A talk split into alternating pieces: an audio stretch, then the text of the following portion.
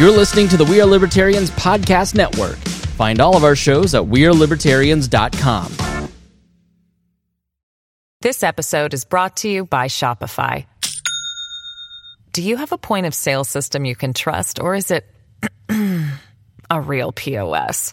You need Shopify for retail. From accepting payments to managing inventory, Shopify POS has everything you need to sell in person.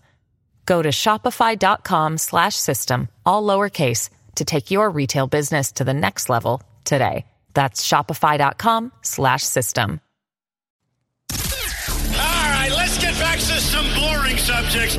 Understand the risk to our country. Freedom brings people together. You're listening to the We Are Libertarians Network. Learn more at WeareLibertarians.com.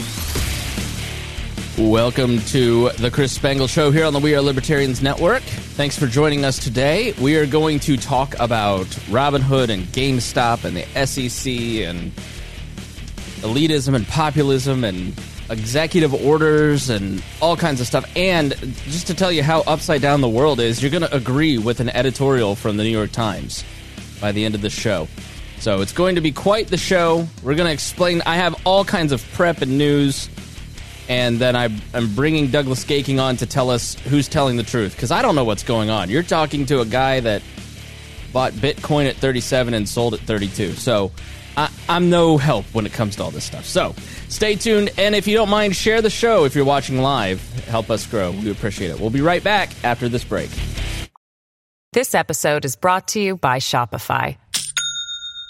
Do you have a point of sale system you can trust, or is it a real POS? You need Shopify for retail. From accepting payments to managing inventory, Shopify POS has everything you need to sell in person. Go to shopify.com slash system, all lowercase, to take your retail business to the next level today. That's shopify.com slash system. Warning this show is for adults by semi adults, so the language is sometimes strong and offensive. Uh, I don't know what I said. Uh. Welcome to the Chris Spangle Show. Our goal is to help you sound smarter while talking to your friends. If you struggle to understand politics, we explain it from an independent libertarian point of view. With all of the irreverence it deserves, we toss out the screaming heads, put people before political parties, and give context to the news to make you think. Now, here's our host, Chris Spangle, a 15 year veteran of politics and media. Welcome to the Chris Spangle Show. It is great to see you. We are having quite the 2021. I thought, you know, they're taking Trump off of everything. It's all going to slow down. It's all going to just, you know, be a little more chill. Everybody's going to get a break. And then in 2021, the first Wednesday, you've got an insurrection. The next Wednesday, you've got Joe Biden getting sworn again. Then the next Wednesday, you've got impeachment. And then the next Wednesday, you've got all the GameStop stuff. So everything is just accelerating and it gets, it's getting uh, crazier and crazier. And we're just here to help you try and figure out what's going on. And I'll be honest, I'm trying to figure out what's going on because when it comes to matters of financial things, like I am not good with it. And nothing we will say on this show will be financial advice. we are we are just here to try and break down the news. We are not telling you to do or do not do anything. The only thing I do is put some stash money. I use stash and buy exchange traded funds and some Bitcoin. That's that's the extent of it. And uh, so, before we introduce our guest, who's going to help us figure out what's going on, Reinhold is sick today, um, so we hope his COVID gets better. And Harry, how are you doing? Going good, going good. Uh, yeah, I also preference to that. Uh, don't take financial advice from me either. Um. but you are frantically looking for your Dogecoin, are you not? Yes, I am. My, my house is torn apart. Somewhere in this house is a hard drive with bunch of Dogecoin on it. And I swear, if I don't get this before this crap coin dumps, I'm gonna be very upset. H- how much do you have? Honestly, I could probably, I've got enough. I could probably pay off the last portion of one of my houses. So if I can find it, I'm going to do it. that. do you want me to come over and help? I promise not to steal it when I find it. as bad as you are with finances, I know you won't. You know, you probably just try to hold it and watch it drop. Well, I work and make money to buy books, which is a terrible investment strategy.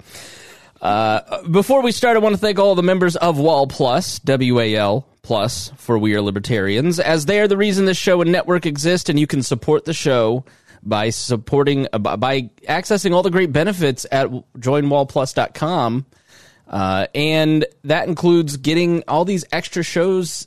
You know, they're all already in the Patreon, for instance. So you join now, you get to listen to basically the shows that are scheduled out for the next two months almost.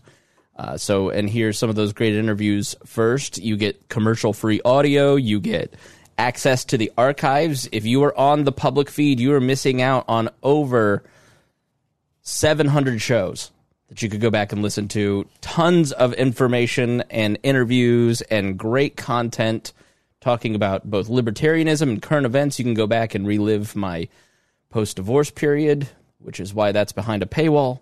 Uh, all kinds of fun stuff. So make sure you go over and you get merch. There's merch if you sign up uh, through joinwallplus.com. Thank you especially to our $100 a month members John Pusilo, Casey Feldposh, Lars Nordskog, Jake Edel, Matthew Durbin, Jeff Bennett, Ryan Hold, Christy Avery, and Jason Doolittle. Thanks especially to Jeff Bennett for coming on this past week. Uh, he runs a couple restaurants and an ice cream shop, Ampersand Ice Cream, in Fresno and uh, he describes what it's been like running small businesses in California, and it's as bad as you think it is. Uh, the thing that he told us that I couldn't believe is like there's black markets popping up, right? Because here in Indiana, our buddy Remzo just flew into in uh, to Indiana and returned home with uh, an unpleasant surprise. So uh, Brian Nichols will be hosting his show for uh, for a while. So to download on the run to get that crossover. But Remzo was like, he's from Virginia. He goes, I can't believe people are shopping and going to restaurants and restaurants are full. Harry, what the heck's going on in Indiana? I go, oh that we don't care about it here at all. Versus California, where you have to get black market haircuts because the beauty salons are blacking out their front windows. Uh, so it, it's just it's interesting that federalism stuff really has has uh, different rules in different places. Now, joining us today to talk about GameStop is Douglas Gaking, and in the Patreon, in the in the Wall Plus, I should say Old habits die hard. I, 20 years, I will be calling it the Patreon um, and the We Are Libertarians podcast. And so we recorded before the markets opened on Thursday an episode explaining all the GameStop stuff, Douglas. And by the time I was able to post it Thursday evening for Friday morning, everything seemed to have changed and the conversation was totally different. And I just said, hey, would you, would you mind coming on after all the smoke clears? So, A, thank you for coming back, but can we start with who you are and why do you why should we listen to you as opposed to you know doorstop 97 on reddit? What what is your what are your credentials to discuss financial matters? Um, well uh, yeah thanks for having me on and uh, it, it's it'll, it'll, be fun to do this again. Um, but uh, things really were changing a lot uh, on Thursday. As we were talking, Robinhood was tweeting about how they were responding to things, so it, it, really made it difficult to keep up with it. But now that we're on into the weekend here, I think it'll be easier. Um, so I am a high school teacher. Uh, I've been interested in in finance and economics for a long time. Uh, was self learning for a while. Uh, finally, went back to school and got my MBA uh, with a concentration in economics. Um, and I do some financial writing, mostly for Seeking Alpha, and then some a little bit on a blog where I don't make any money off of it too. Uh, but j- just something that's really interesting to me and that I know a lot about, and that I teach high school students about. So that's that's mostly where I'm coming from. Uh, I also have covered GameStop specifically for Seeking Alpha. Okay, perfect. So you have a long history with GameStop. Let's talk about the company itself because it's a brick and mortar store with video games. And whenever I'm around people who are under the age of 30, they're playing on Steam. And, and basically, what GameStop, uh, uh, what I tend to view as the Netflixification of the gaming industry, did to GameStop what happened to Blockbuster. Yes, it's a word here. Yeah, look it up. Uh, so is that true? I mean, what what is GameStop's position at this point? So I wrote an article about this uh, a couple years ago called "Is GameStop the next blockbuster?" Uh, because there were all these people on internet forums promoting their short positions in GameStop by um, calling it the next blockbuster or blockbuster 2.0. Mm. And uh, the point that I made was that the comparison really isn't accurate. Uh, GameStop, uh, so so Blockbuster was not just uh, is not just a story of a dying industry or a changing economy. It, it was just a poorly run company. They were making really dumb investment decisions. Like giving right. me 13 cents for a Wii game as opposed to the dollar that I think I deserve.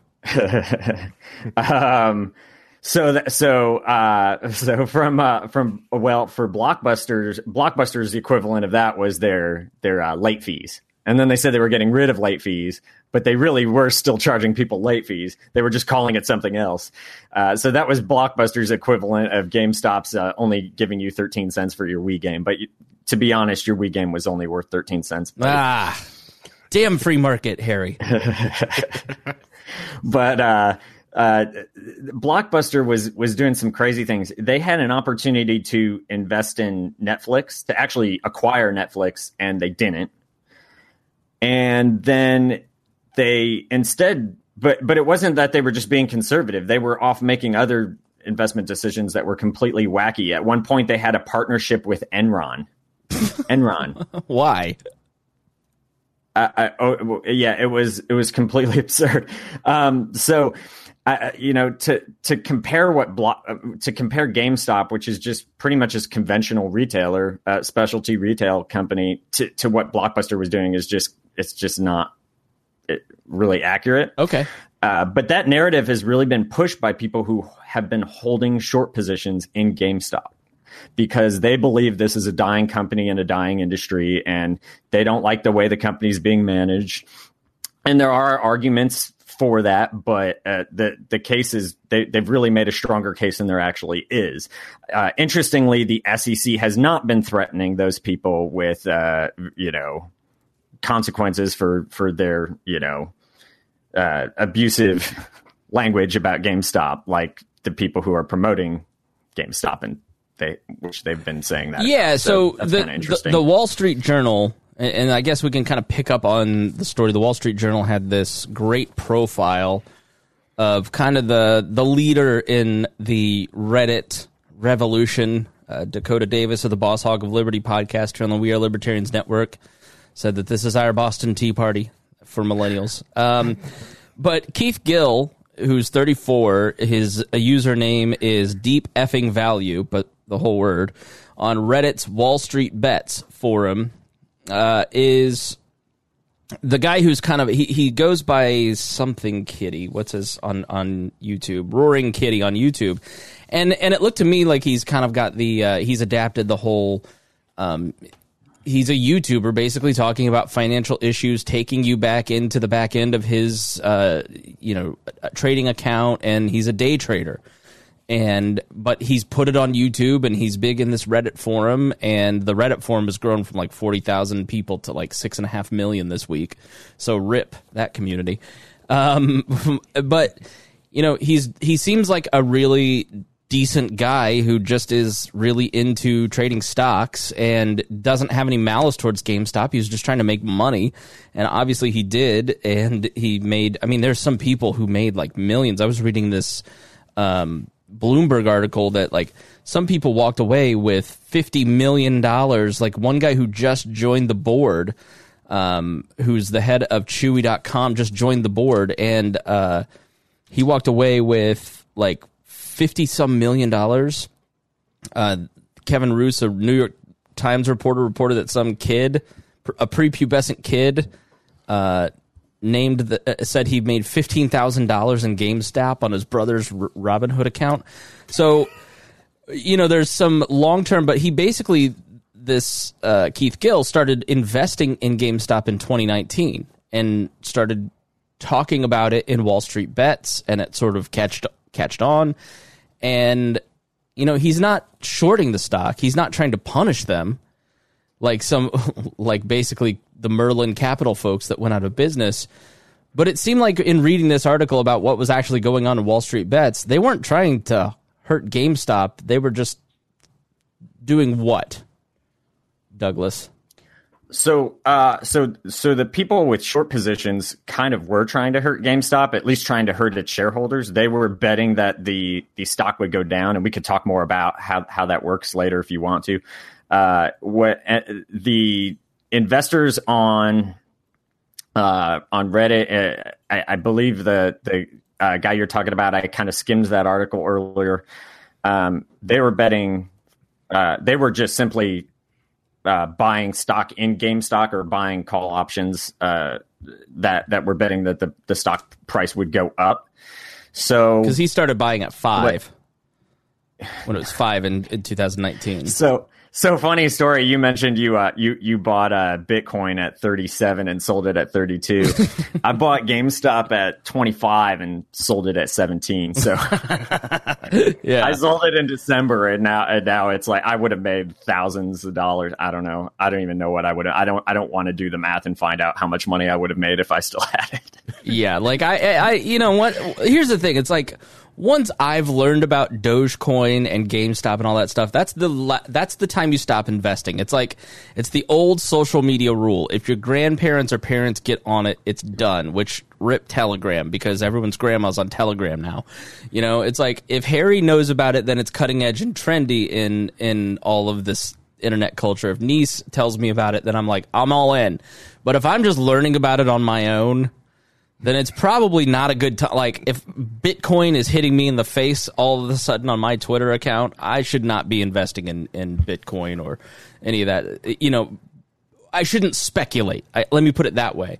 You know, and so these these folks look like they had an investment strategy of some sort, or they had conversation around it. Like they weren't just recklessly investing. It's all of the people like me who put twenty dollars into AMC this week because I wanted to speculate, who are gambling, that seems to be more of the people who you know. I learned my lesson. I I lost five bucks, uh, donated five dollars towards the revolution. Which funny thing about AMC, um, a friend of a friend who works on in uh, San Francisco said that they were able to convert their bonds to stock options, and AMC may be saved as a company now.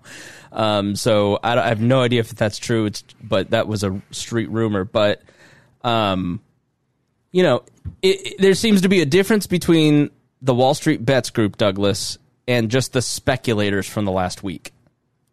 Yeah, yeah this is um, behaving like a, a speculative bubble, which we've seen time and time again. You saw it in internet stocks in, in the late 1990s.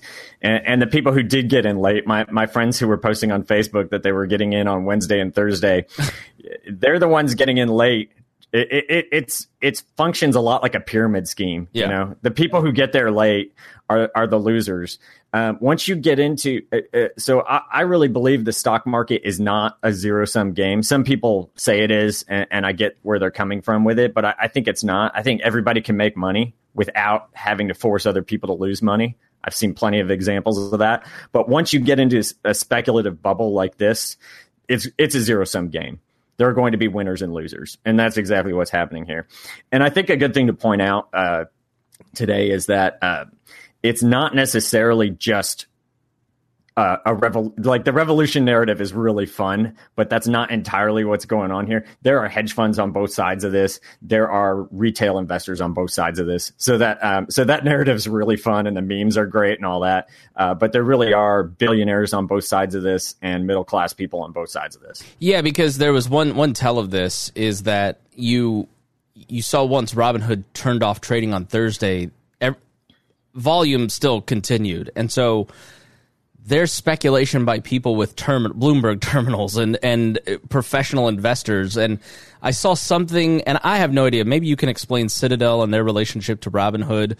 But I saw one person explain that basically they get the information from Robinhood milliseconds early. And so these hedge funds get that data from Robinhood of where everybody's going, and then they turn their AI on to that and start pushing the volume up. And so your your Robinhood account was a drop in the bucket compared to the billions of dollars and the AI that that professional streeters have. I mean, right. that's something I saw on Twitter. I mean, is that sort of in the realm of reality? It, uh, from what I've heard, yes, and and also that's just in general how Wall Street functions now. Uh, there's a book by Michael Lewis. He he wrote The Big Short, is his most famous book probably. Uh, but he also wrote a book called Flash Boys, which is about frequent high frequency trading, and that's exactly the kind of thing that's happening. If you have higher speed uh, fiber optic cables, and you, you put your servers you know, right across the street from the New York Stock Exchange, which some people have done, and then you can get the information faster than everybody else and you can make your trades faster than everybody else.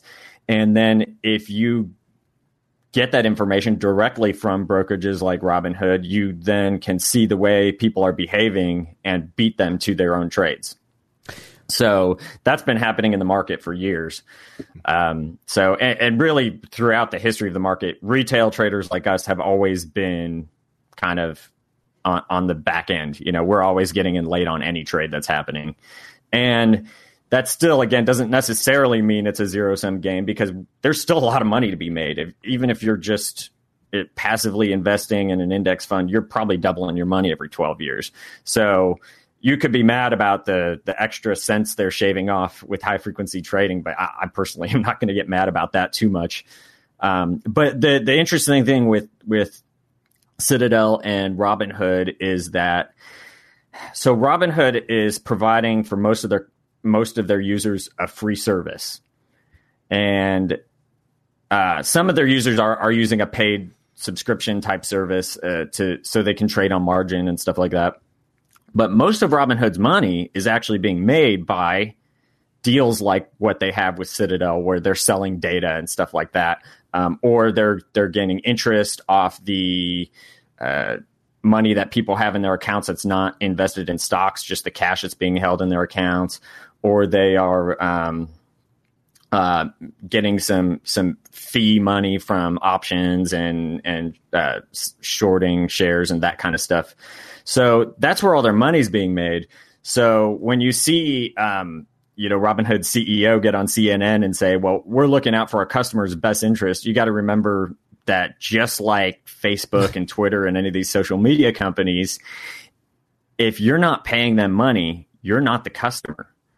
You're the you're the product. Right. And that's what is is happening to uh, that's what a lot of these Robinhood users were realizing that this week when the trades they wanted to make couldn't be made.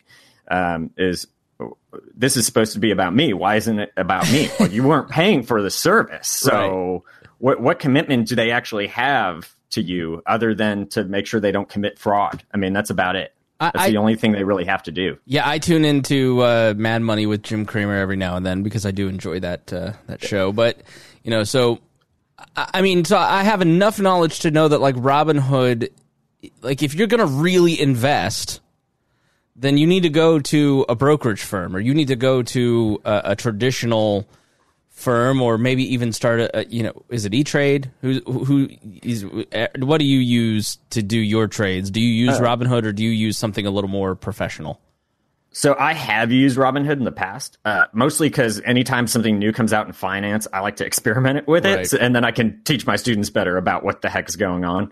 Um, and and I like writing about it too, so I can write online articles about it. I wrote an article about how to maximize, you know, the advantages of Robinhood um, a couple years ago as well uh, in terms of investment strategy. But I actually use E Trade mostly because the other brokerage firm that I had originally set up my Roth IRA with got bought out by E Trade. So I just kind of ended up at E Trade.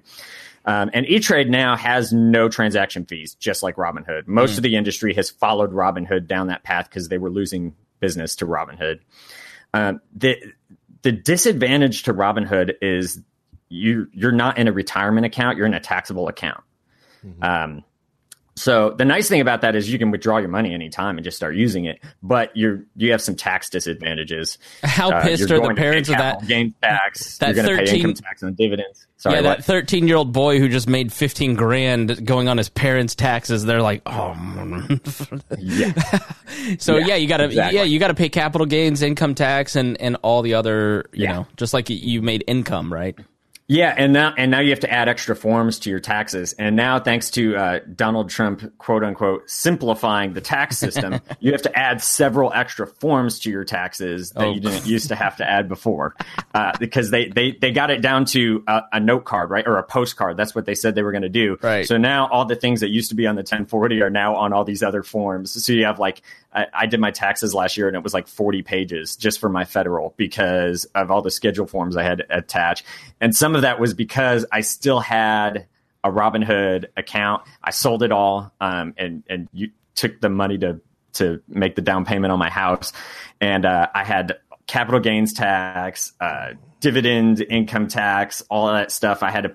I actually had uh, toyed around with. I, uh, I forget if it was cryptocurrencies or commodities or something like that. And then I was like, there were three more forms for that. And I was like, oh my God, what have I done? you know, I made five bucks off this trade and now I have to fill out five forms to claim the, the 87 cents of tax that I have to pay or something like it was like, it's, it, so uh, it's, it's not really an ideal situation. So I, I would get with a brokerage firm like you've got E-Trade, Schwab, Fidelity, TD Ameritrade. There's a bunch of probably others that I'm not thinking of off the top of my head, where you can set up um, an IRA or a Roth IRA instead of paying all this tax stuff every year.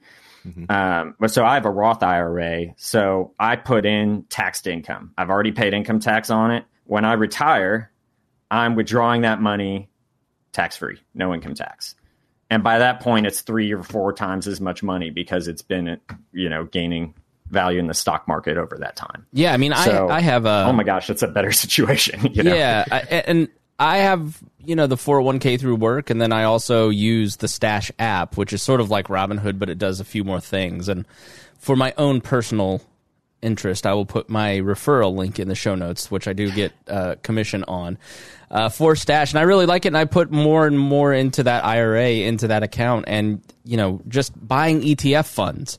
Like I, I guess this is the the thing. It's like I don't.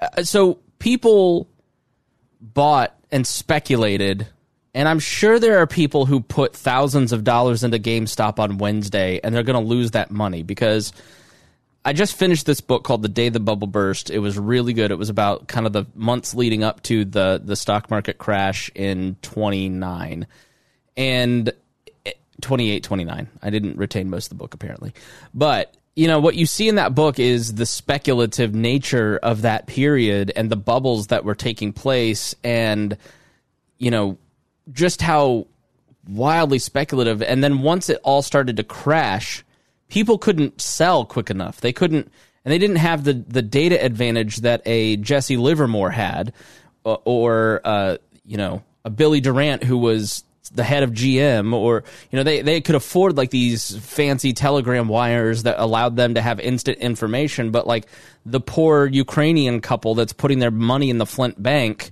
can't get their money out right? Because they can't get out of the stock market quick enough. They can't sell quick enough. And so that speculation bites them in their behind. And so we always go, well, these people lost all this money and they're the ones that are going to get hurt in all this. And, you know, it's not the hedge fund managers. Nobody feels sorry for them, right? I don't feel sorry for Melvin Capital for losing billions of dollars. Like they'll be fine. They'll, they'll come back. But, you know, at some point you have to go, this is personal choice, right? Like I'm, if I put 20 bucks on AMC, I expect to lose that twenty dollars, right? I don't expect to lose, you know, in an ETF, which is an exchange traded fund. You know, buying along with the Dow Jones Industrial Average, buying along with Nasdaq's. You know, like that's people should be smarter about it. And I, I guess, I mean, maybe Harry's walking away, but Douglas, it seems like most when I look at people talking about this stuff, that's sort of everybody's just having fun with this, right? Like, uh, so every populist politician popped up going, "We need to do something about this. We need to protect the little guy." Elizabeth Warren and and AOC is calling it a casino for billionaires, and Ted Cruz wants to get involved, and they're agreeing, and it's like most people involved in this are having fun, and anything you're going to do to help quote unquote solve this situation is only going to make it worse.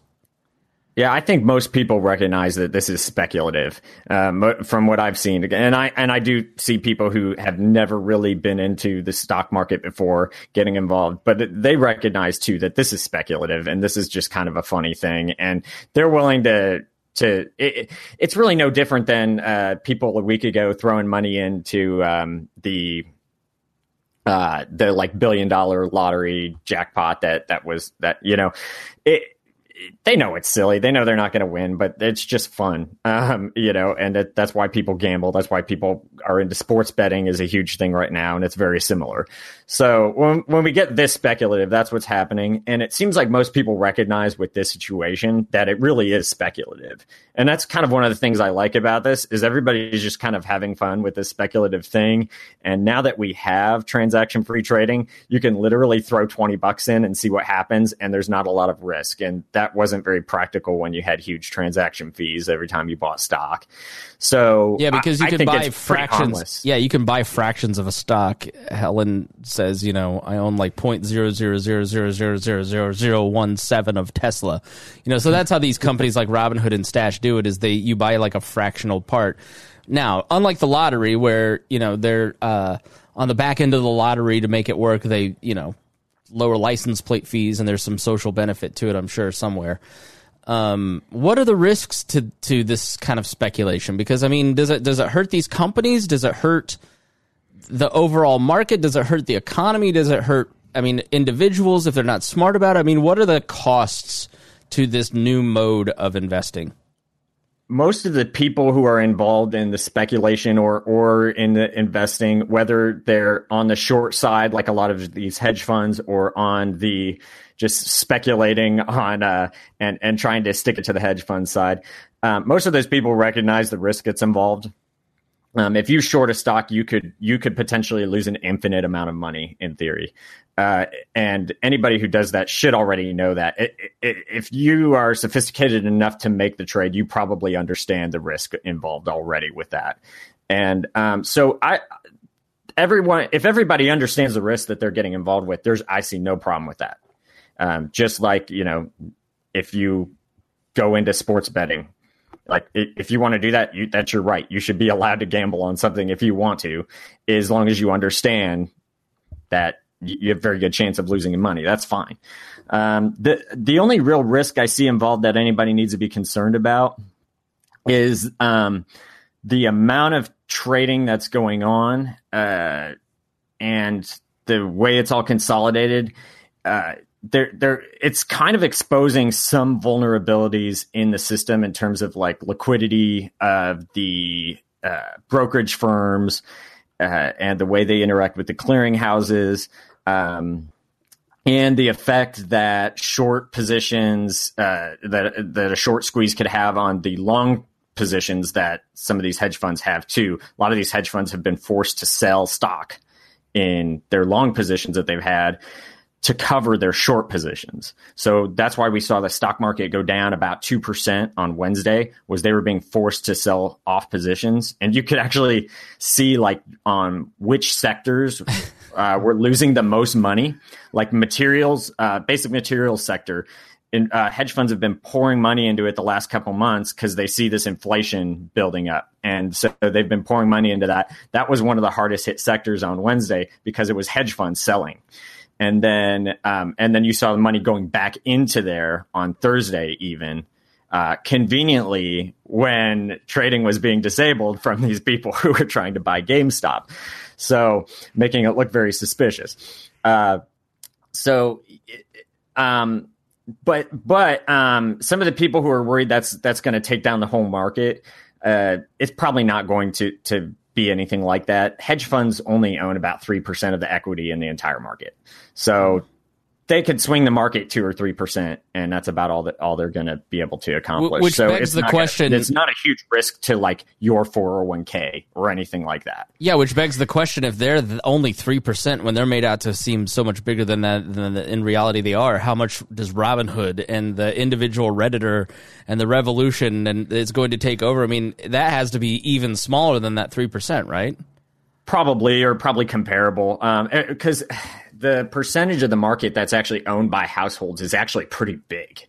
Uh, but most of that is, you know, indirect ownership or you know, long, it's it's not the people who are speculating at GameStop right now. It's the 401ks, people who pensions, own some Disney stock and have had it for twenty years, Okay. you know, and that kind of thing. So, um, uh, so really, yeah, you are talking about a small percentage of the market on both sides of this, and it just seems big because uh, a security like GameStop stock is only, uh, it, it's so small. Um, when you have small cap stocks like that, GameStop for the last several years has had times where it's up or down fifteen percent in a single day, and that had you know nothing to do with this. It's just that it's a small cap stock that people are trying to figure out how to price it. So it fluctuates a lot, and um, I mean it could have been in the financial news a lot more than it has been because of how volatile it's been over the years. But it's also such a small company; it, it really doesn't impact the overall market much. Harry, let jump in here. I'm sure you've got thoughts on all this. Uh, let's see. Full disclosure: I do have some cash in Robinhood. I do play with it a whole bunch. I use it mostly just it's just month to play money. Have I made money on it? Yep. Which just makes me not want to pull it out because I just put a little in to play with, and now it's like crap. I've got to pay taxes on this now. hope, I, hope I lose it all. right.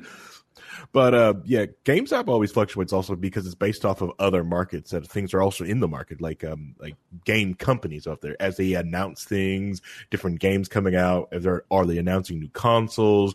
Did this new console do well? Are they selling enough of that console? And then when it or something launches, like well, this is going to. And if GameStop gets a pre-order exclusive, you also get that. They also get that type of bonus stuff. That's another reason why it fluctuates a whole bunch.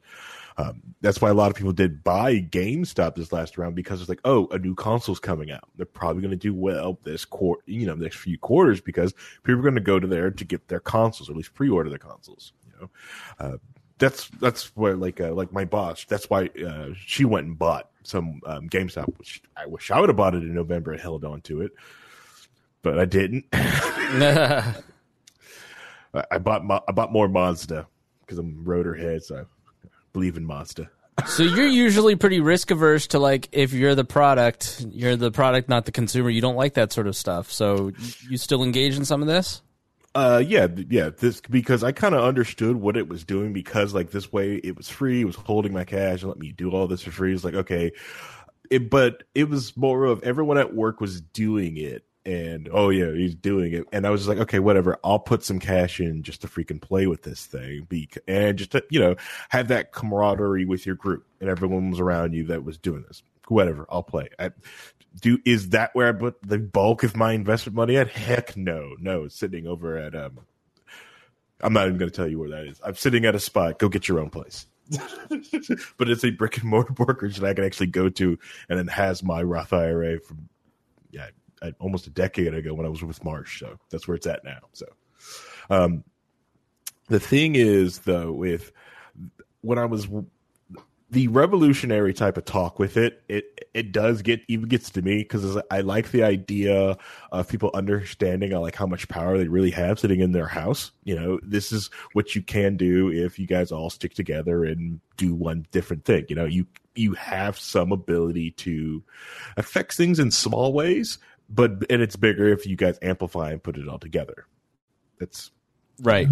Oh, sorry. I had to uh, use the restroom, and so I'm like Harry. It's a great thing about having good co-hosts because you know when you've had your 32 ounces of water. Uh, excuse me. Uh, so let's talk about Robinhood for a second because uh, let's talk about all the villains in this, okay? And and if there are villains, because you know there it seems to me that I kind of look around and I go, I don't know that anybody did anything wrong.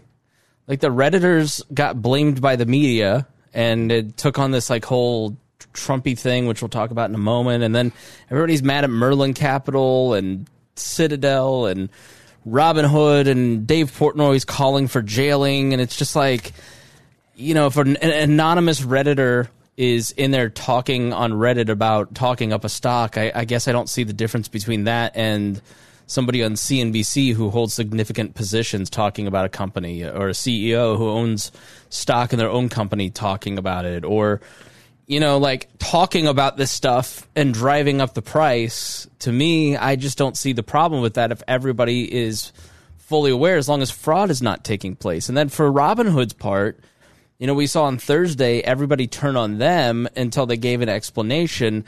And I want to give their side of the story because I don't think that's gotten out. And then I want Douglas to kind of pick that apart and tell us what what in it, it they said. But this is a blog post from I think yesterday, yeah, the 28th, so two days ago.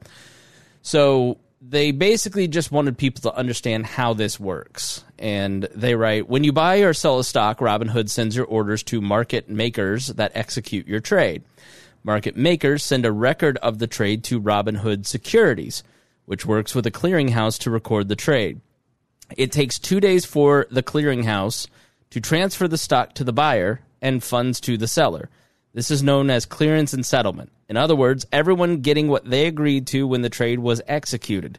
In the industry, this is referred to as trade date plus two days to settle or T plus two. Clearinghouses are SEC registered organizations that act as the central depository for securities. They keep a record of the stocks owned through a brokerage.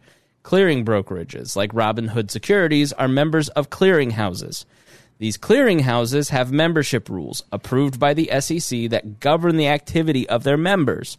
So, clearinghouses establish financial requirements for members, including deposit requirements designed to reduce risk to the clearinghouse.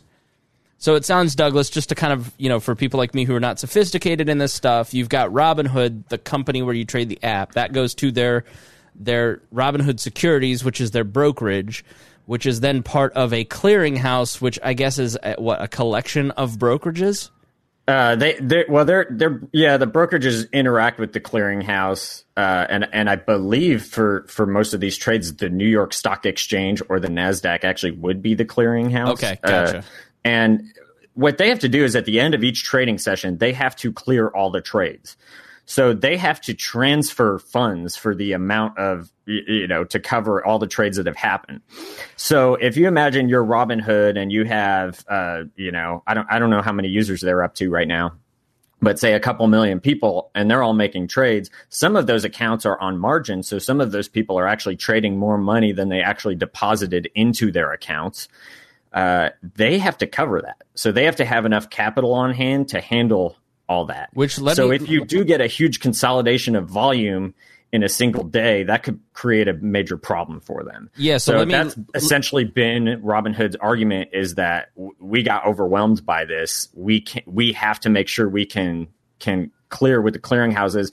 There are regulatory agencies on top of this that make sure that we do that the right way so that we don't take the whole market down. So we have to do that. That's essentially been their their defense uh, for why they had shut down trading on these stocks Thursday. So they, they said what happened this week. The amount required by clearinghouses to cover the settlement period of some securities rose tremendously. How much? To put it in perspective, this week alone, our clearinghouse mandated deposit requirements related to equities increased tenfold. That's what led us to put temporary buying restrictions in place on a small number of securities that the clearinghouses had raised their deposit requirements on. It was not because we wanted to stop people from buying these stocks. We did this because the required amount we had to deposit with the clearinghouse was so large. With individual huh. volatile securities, accounting for hundreds of millions of dollars in deposits. So the securities themselves had so much. So that we had to take steps to limit buying in those volatile securities to ensure we could comfortably meet our requirements. Our goal is to enable purchasing for all securities on our platform. This is a dynamic, volatile market, and we have and may continue to take action to make sure that those requirements are met. So this sounds a little bit like a perfect storm because you have, and maybe this is the time to kind of talk about short selling because you know the the folks who were investing in on Reddit in the idea of GameStop found out that Melvin Capital and some of these other folks had short sells on it because what they noticed was that there was a larger amount of stock being sold than I think existed, is the way that I heard it explained by Pete the Planner, a great financial planner, good friend of mine. Uh, and so they wanted to drive up the price to put uh, what is called a short squeeze, right? So, can you explain what a short is and what is a squeeze? Yeah. Um, uh, by the way, what you were saying there, that just um, kind of blew my mind a little bit. I did not realize that the clearinghouses had raised the capital requirements. Hmm. So it seems to me like if anyone wants to be really mad at somebody, we, we may need to look a, a little more closely at that because I, I had not heard that yet until you just read that now. So that was interesting. Um, yeah. So what's happening right now? Uh, short squeeze. Um, so as I as I said earlier, the um, there are Wall Street investors. This is mostly hedge funds, but there are individual investors who can do this too. Are are um, they create a short position to bet that a stock is going to go down, and the way that works is they borrow shares, sell them, and then at the end of the contract period where they have to return the shares, whatever that may be, they have to buy the shares back and return them. And they are forced to buy them back. They cannot, it, there's no way to get out of it. So if the stock price goes down, they actually make a bunch of money off of that because they, you know, say you buy GameStop for 20 bucks and then, or I mean, you sell it for 20 bucks and then you have to return it. So you buy it back. If it went down to 10, well, you just made a $10 profit minus a little fee that uh, you were, you would have to pay for borrowing the shares in the first place. Um, now, GameStop and some of these other stocks we've been talking about as well, uh, BlackBerry, Nokia, Bed Bath and Beyond, uh, Tootsie Roll was in there, um, all kinds of companies. Uh, these are all companies that have been heavily shorted. So uh, GameStop, actually, I just saw uh, I just saw this last night. Yesterday, GameStop was still uh, still had 113 percent of GameStop's shares were shorted yesterday, still. As in more than 100% of of game of their shares were betted to go down.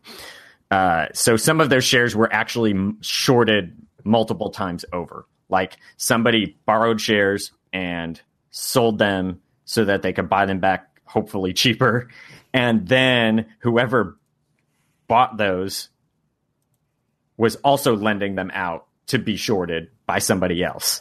So there, it, that's ridiculous. Um, that I mean, if the market's going to allow that to happen, that's fine. Like that's fine. Like uh, um, I think there there there could be a reason for that, but that company needs to be in some severely bad shape for that to be happening. Uh, and you know, we're talking about market stability, market uh, uh vulnerability.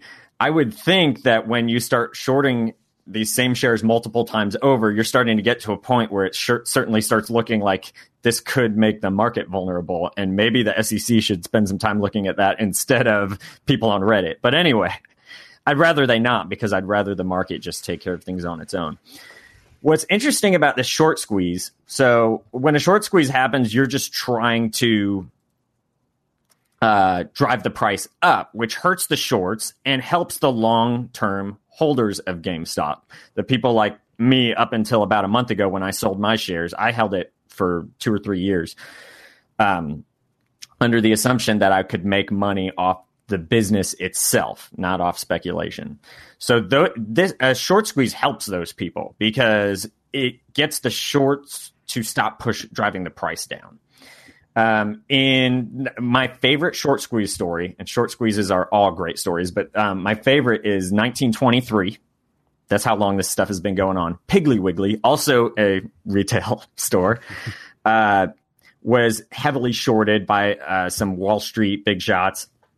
And the owner of the company uh, started buying up shares to try to squeeze them. He actually bought up, per- personally bought up 98% of the shares out on the market, and he drove the price up from $39 to $124. and these Wall Street bigwigs were going to lose a whole bunch of money on it. They actually convinced the New York Stock Exchange to extend their uh, contracts and then they screwed over the owner of Piggly Wiggly, and that's why Piggly Wiggly did not become the next Walmart. That's crazy. Um, yeah. So that this has been happening for a long time, and I think short squeezes are actually.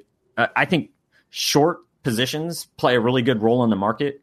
They can help hold companies accountable that are poorly managed.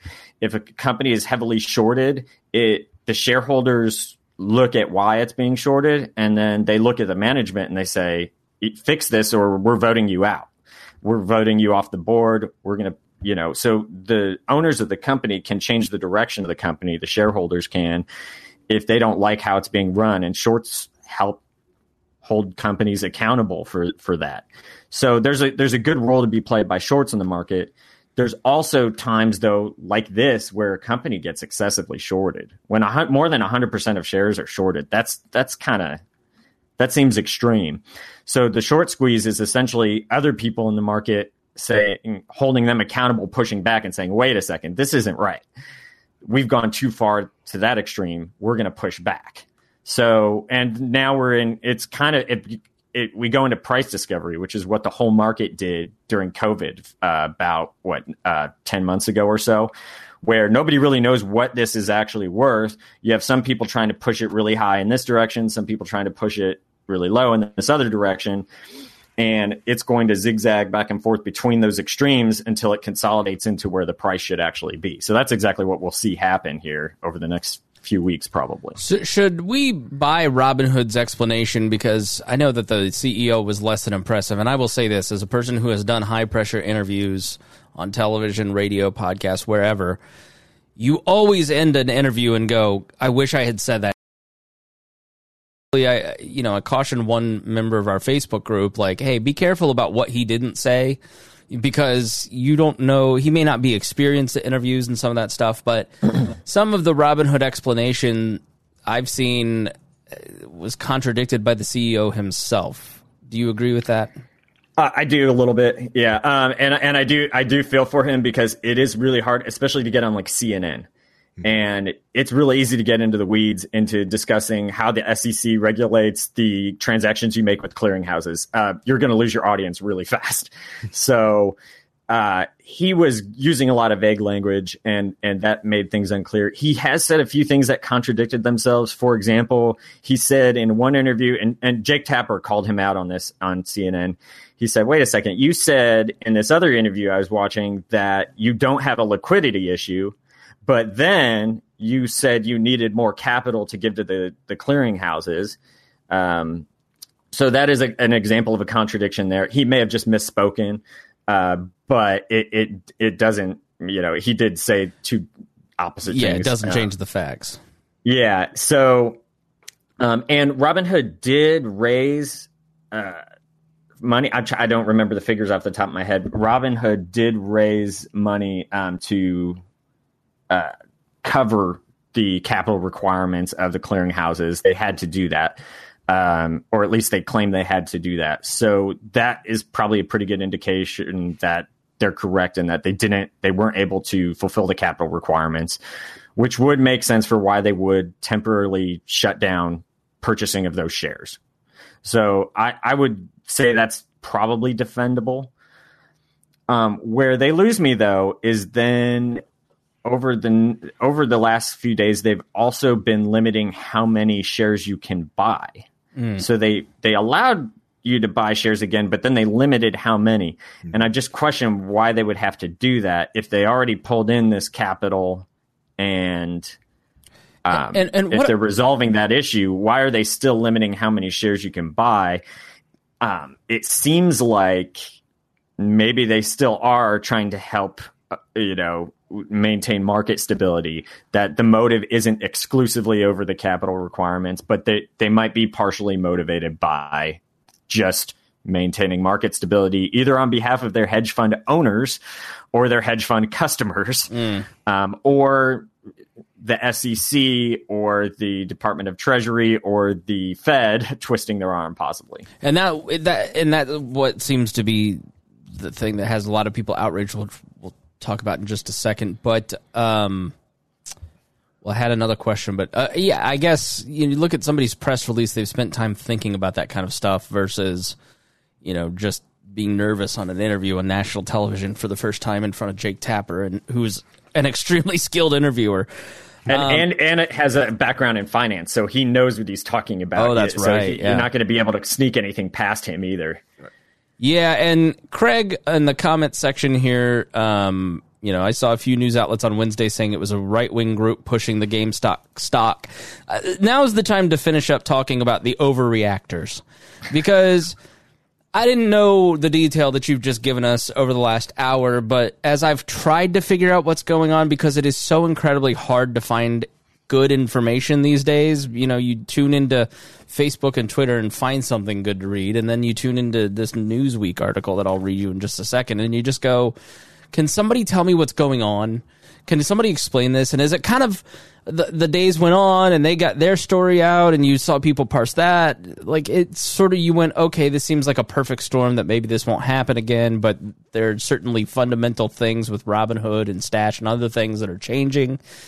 But like you look at Dave Portnoy, who's driven a lot of this, got into a fight with the head of the Mets owner, and you know, calling for jailings, and like it's his take, and then all of a sudden people parrot that, and then you've got the Trump people, and then you've got the media blaming Reddit and calling them white supremacist right wing groups, you know, and it's just like okay, everybody stop. Let's just figure out what's going on. And then it it really feels kind of like a the the Covington kid moment where everybody jumped to conclusions and then sort of embarrassed themselves, but nobody wants to admit that they were wrong and, and apologize for being wrong. You know, for Portnoy's part, because I've got friends. I mean, he did an interview. He did interviews on Thursday with 25 different outlets, from Tucker Carlson to WFAN to Fox and Friends to the Daily Wire to Yahoo to Daily Mail to Fox Business, Wall Street Journal, SFGate.com. Like, you know, Dave Portnoy's business model at Barstool Sports is built on controversy. It's the entire Howard Stern of the 90s model of let's be transgressive and fight the power and you know this is wrong and I'm going to gin up controversy so I can get attention for myself. So you see me and barstoolsports.com on 25 news outlets on Thursday. And then everybody just goes well I hate the left-wing media but I'm going to believe everything that guy says. And never ever think about that. Maybe he has some vested interest in manipulating you too.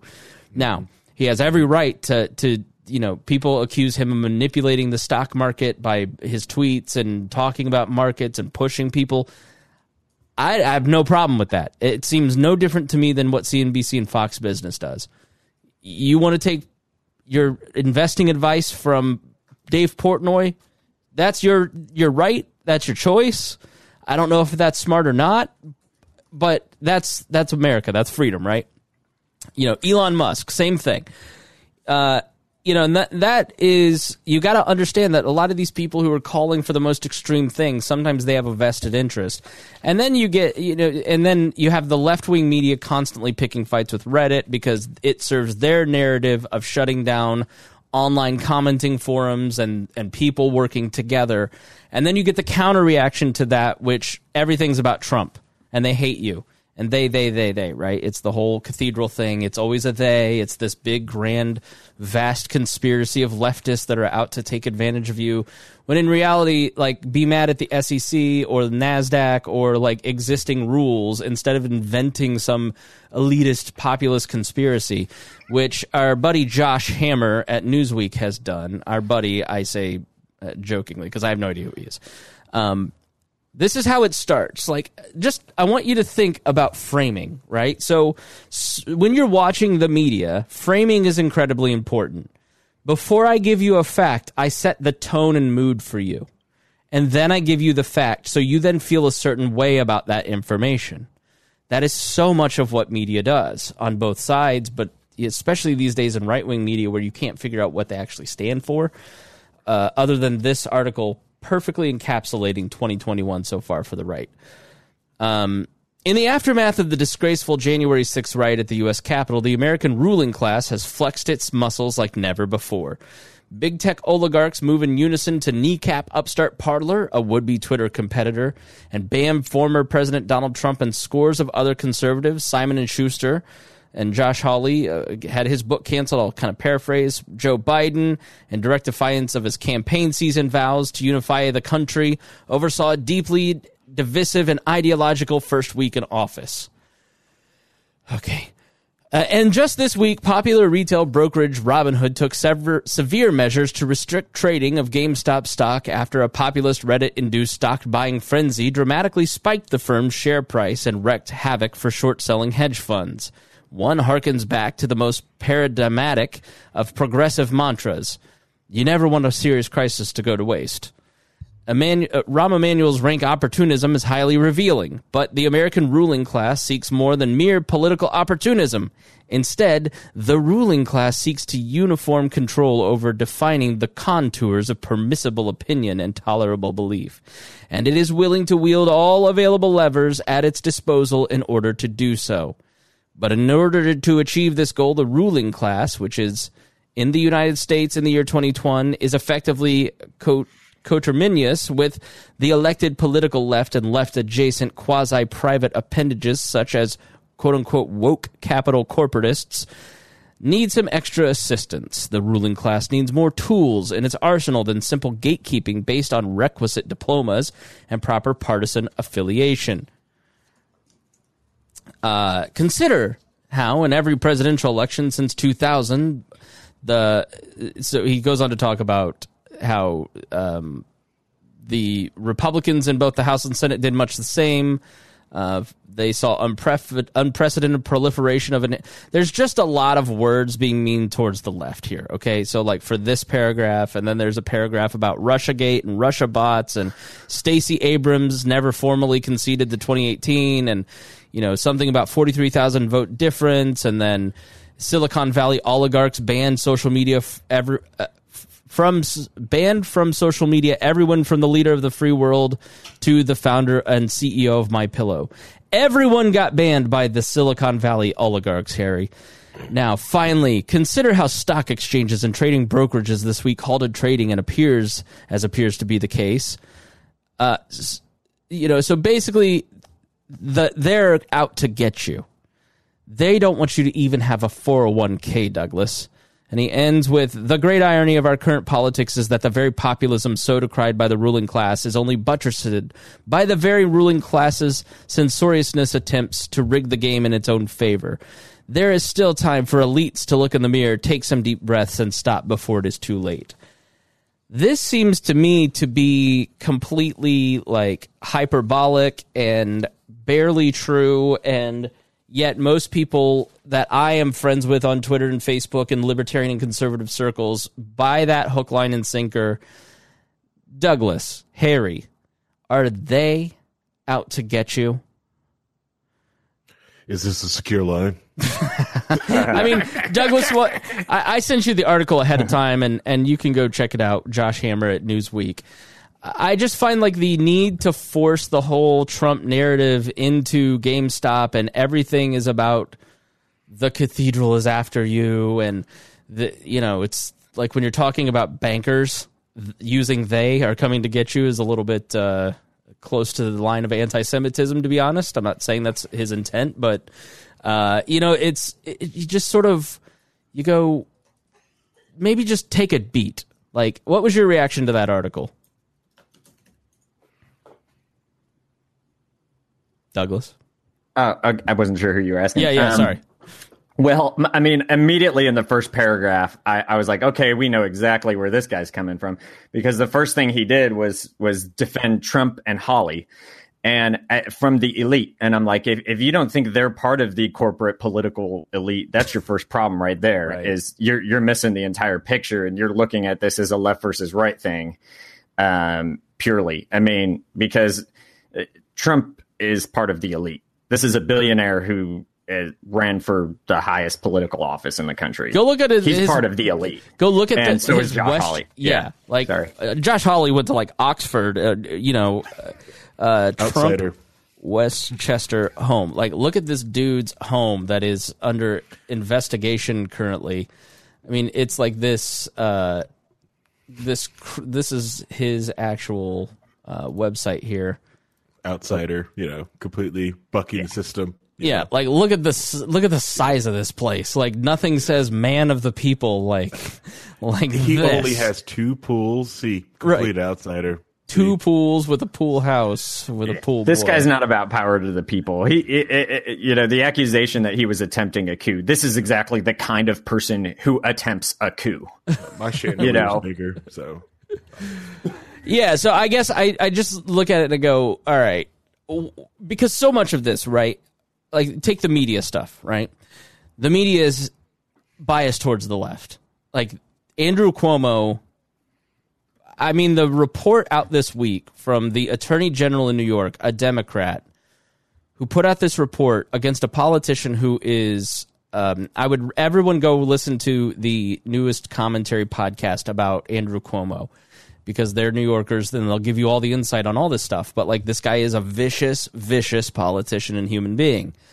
And especially towards people in his own party. And this attorney general put out this report that Andrew Cuomo was covering up the fact that he put people back in nursing homes with which killed a tremendous amount of people in New York.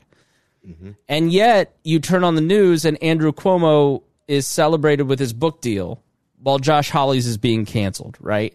You you know, you look at the the different rules for the left and the right, there's obviously a bias on the left, right? But where do you hop off on that train before it gets to this to Alex Jonestown, which what Alex Jones believes is that there is a ruling elite that is basically going to and he finally let it out that he thinks they're space aliens and like all this stuff on Rogan's podcast. But basically the gist is that the ruling elite, the Bill Gateses of the world, want a neo-feudal state. So they want to control the population, kill as many people and and just put people into a neo-feudal state where you are a slave to creating wealth for them, right? And you, you it, it's you know, and then you also have like the replacement theory from from white supremacists where they will come in and replace you and your children, and they, you know, like Ryan Saavedra who works for the Blaze, like flat out used replacement theory in a tweet this week. Like they're not even hiding that that is being mainstreamed at this point. So if you've talked about cultural Marxism and how that's dangerous, go look up replacement theory and see how much that kind of falls in line with some of this stuff. It's it's it, so. I guess my point is I I don't know where like the ruling elite is trying to screw you line is because it seems like he is just feeding it and he's being populist and he's make he's being nonsensical. But like you can look at the SEC and go, well, that's probably the ruling elite, right? So like for for both of you, either one of you, where's that line between conspiratorial and wacky and this is a problem we need to, to if we're going to try and disrupt power we need to understand how power works I think my line comes to like the Watergate line. Um, how many people have to be in this conspir- conspiracy before too many people will just leak leak the crap out? I'm sorry, like no, you know, nobody can really keep secrets. People leak things out. You know, I think it only took about a month to find out that you know Mittens really doesn't like uh, muffins, so right no one can really keep secrets. Yeah so if if janet yellen and joe biden and all these people are are calling gamestop and robinhood on the phone like eventually that stuff comes out is what you're saying mm-hmm. Yeah, it'll eventually come off. So somebody who heard that will leak that information, or just the same thing that happened with Chelsea Manning. Like, look what I did, and popped up off the mouth on a Reddit board, and that's how you get found out. Someone will find off something out. Like, it is amazing to me that no one still can find out the creator of Bitcoin. You know, so I I conspire to the conspiracy theory that the person who probably made Bitcoin died of cancer, and it is just out. They're out because nobody and that that's uh, such a key uh, like human nature plays into this people love to brag Mm-hmm. Mm-hmm. like if you have something that's billions and billions dollar uh, uh, of a of a market cap now yeah i'm satoshi i mean douglas where's that line for you when you read this kind of stuff I'm I'm going to make myself really unpopular in in the uh, we are libertarians community here because I'm I'm going to say um, uh, the Fed is often made into the boogeyman in these kind of situations. Um, uh-oh he's taking he's taking blue Fed- pills harry he's taking blue pills I know, I know. No, the Fed is. Um, I mean, the Fed has a very clearly written uh, you know, mission that is given to it by Congress. Uh, that is to uh, keep uh, inflation at a certain target and keep unemployment at a certain target. And they've realized, especially in the 2008 financial crisis, that financial stability plays a role in that. You can go back and you can read uh, Too Big to Fail by Andrew Ross Sorkin, and you can see everything that happened behind the scenes in 2008 to try to stabilize the market. They they came out and said, "Here's," I mean, they just told journalists and, and authors here's what here's all literally the conversations we said word for word with each other about everything. So it, there wasn't a lot of secrecy. I mean there some, some things were were kept quiet for a certain amount of time while it was happening so that they could organize it and stabilize the market. But ultimately they just came out and said all right here's everything we did. So there there wasn't a whole lot of secrecy I, of course, disagree with tons of things that the Fed does, and I mean, you can read my criticisms on Twitter all the time. Um, I've I've been on Janet Yellen for many years, but um, these people are really smart and they're really focused on market stability, and that's probably you know if they're doing anything about this right now, it's just focusing on the market stability part, which would be contacting brokers and saying, "Do you have enough capital to cover this?" If you don't, you need to shut down trading. That would be the kind of thing that might be happening behind the scenes mm-hmm. because they just want to make sure that you're not going to have a too big to fail situation where a firm that has a, a large amount of, of investment um, is holding a lot of securities or is involved in a lot of financial transactions is no longer able to cover them because that's where you can have like some kind of cascading effect uh, where multiple firms run into a bad situation. That's what happened in 2008. Right. So if if the Fed's playing any role in this, that's probably it. And if Janet Yellen's doing anything about this, that's probably it.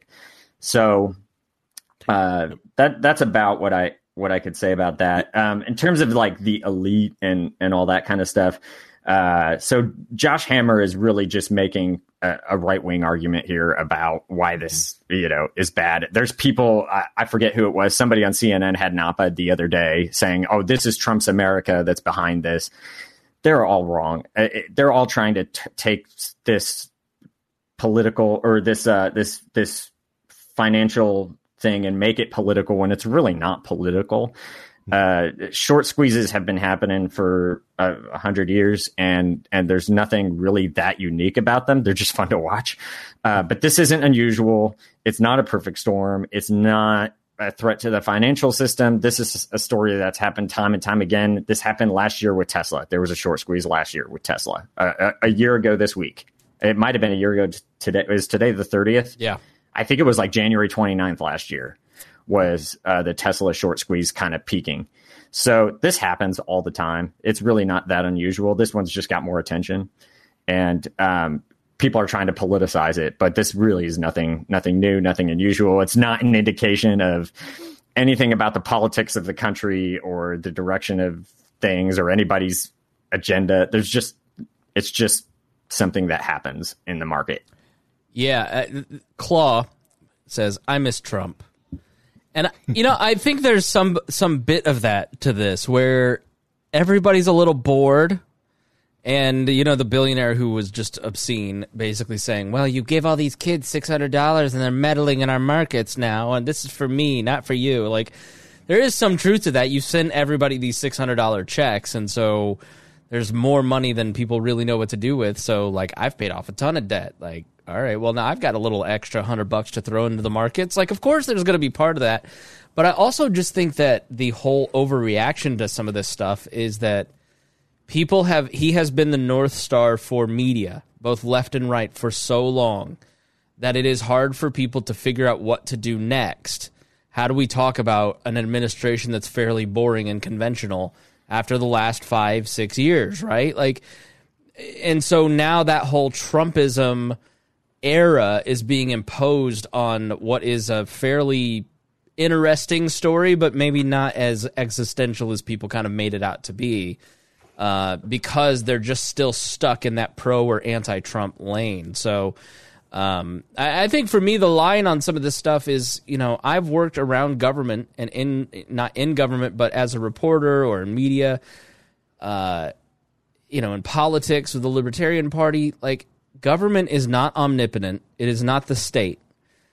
Read Randolph Bourne and government versus the state because there's a difference. State is the state is a force that gives people meaning. It is uh, you know it is all powerful. It is ceremonial to to get. It's almost quasi religious versus the government where it's just a bunch of people going to work on you know collecting government paychecks and making bad decisions. You know, and so having been around government, it's way more like Veep and Parks and Rec than it is the Blacklist and uh, what's the Kevin Spacey House of Cards, right? Like government is typically incompetent and it's the Hayek knowledge problem. These people don't have enough information to make the right choices, and so central planning fails.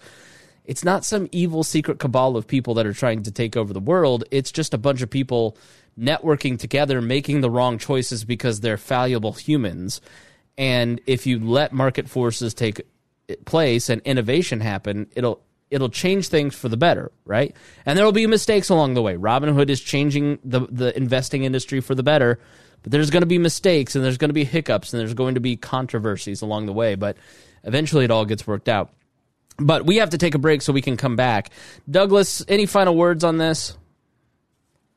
Um, I, I, guess um, you know th- this is all fun and all, but um, let's uh, remember uh, that speculation is not what the stock market's really about. It's really about investing, and I think everybody should think about uh, if they can do more to invest and to take advantage of the money that can be made there in, in the in the correct way. You know, with you know like what you do with just holding ETFs, so you can get a share of the money that's being made in the market.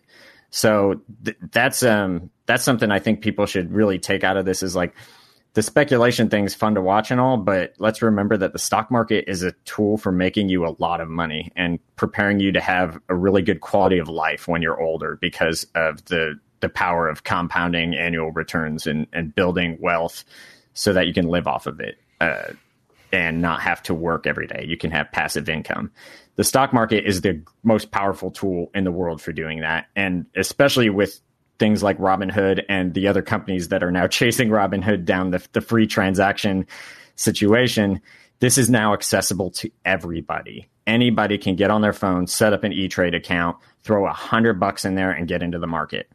You don't have to be, you don't have to have tens of thousands of dollars anymore. And this is an amazing thing. But I think uh, most 50% of Americans still are not taking it, it taking advantage of it. And um, they should be. So, uh, so before you go, FURB Jr., it's challenging you. Who is to say that what is correct? I mean, I don't like what Douglas is implying. I would say, like, just experience, right? Like, if you're putting, if you're investing your money in ETFs and taking it slow and, and playing the long game, that's way better financially for you than speculation, right? He's not saying that it's not wrong. You can speculate all you want, but just don't make that your strategy, right? Like, I, I, want, oh, I want yeah, you to, it, yeah. have fun money. Uh, have have your mad money, um, you know, in the market that you play around with and, and do something that's silly. Um, I know so many people who do that. They're like, oh, I, you know, yeah, I, I have a share of Tesla because it's fun and I like what they do and I think it's cool. But I, it, it might make money, it might not. That's great. And then, but make sure you also have, you know, your your core investment fund that might just be in an S&P 500 index fund or something very basic like that or it might be in a small um, you know, in a, in a couple of stocks of good quality companies that you want to hold for a long time that you think will make you a lot of money. So it's it, it like speculation is fine, and and any of this stuff, like sure, go go do that with a little bit of your money if you feel like it, if it, if it's fun. Um, just like you do a bracket pool in March and, and you throw a couple bucks in and you see if you win and, it, it's just fun, right? So um, that's fine, but I, I, think we should all just remember that the, that the most powerful thing about the stock market is that it's a tool we can all use and to improve our quality of life over the long term. And I think a lot of people forget about that or just just don't really think about that and don't use it that way, and it's a shame. All right, Douglas, thank you so much for being here. If people want to follow you, what's your Twitter? Uh, it's at Gaking Music on Twitter. So G A K I N G Music. That's probably the easiest way to follow me. All right, cool. Thank you so much for being here. Yeah, thanks. Thank you. All right, thanks for uh, joining us here on the Chris Spangle Show. We're going to take a quick break, and when we come back, we're going to talk about Joe Biden's executive orders. Harry will still be here. I will still be here. And make sure you support us on Wall Plus. Join wallplus.com.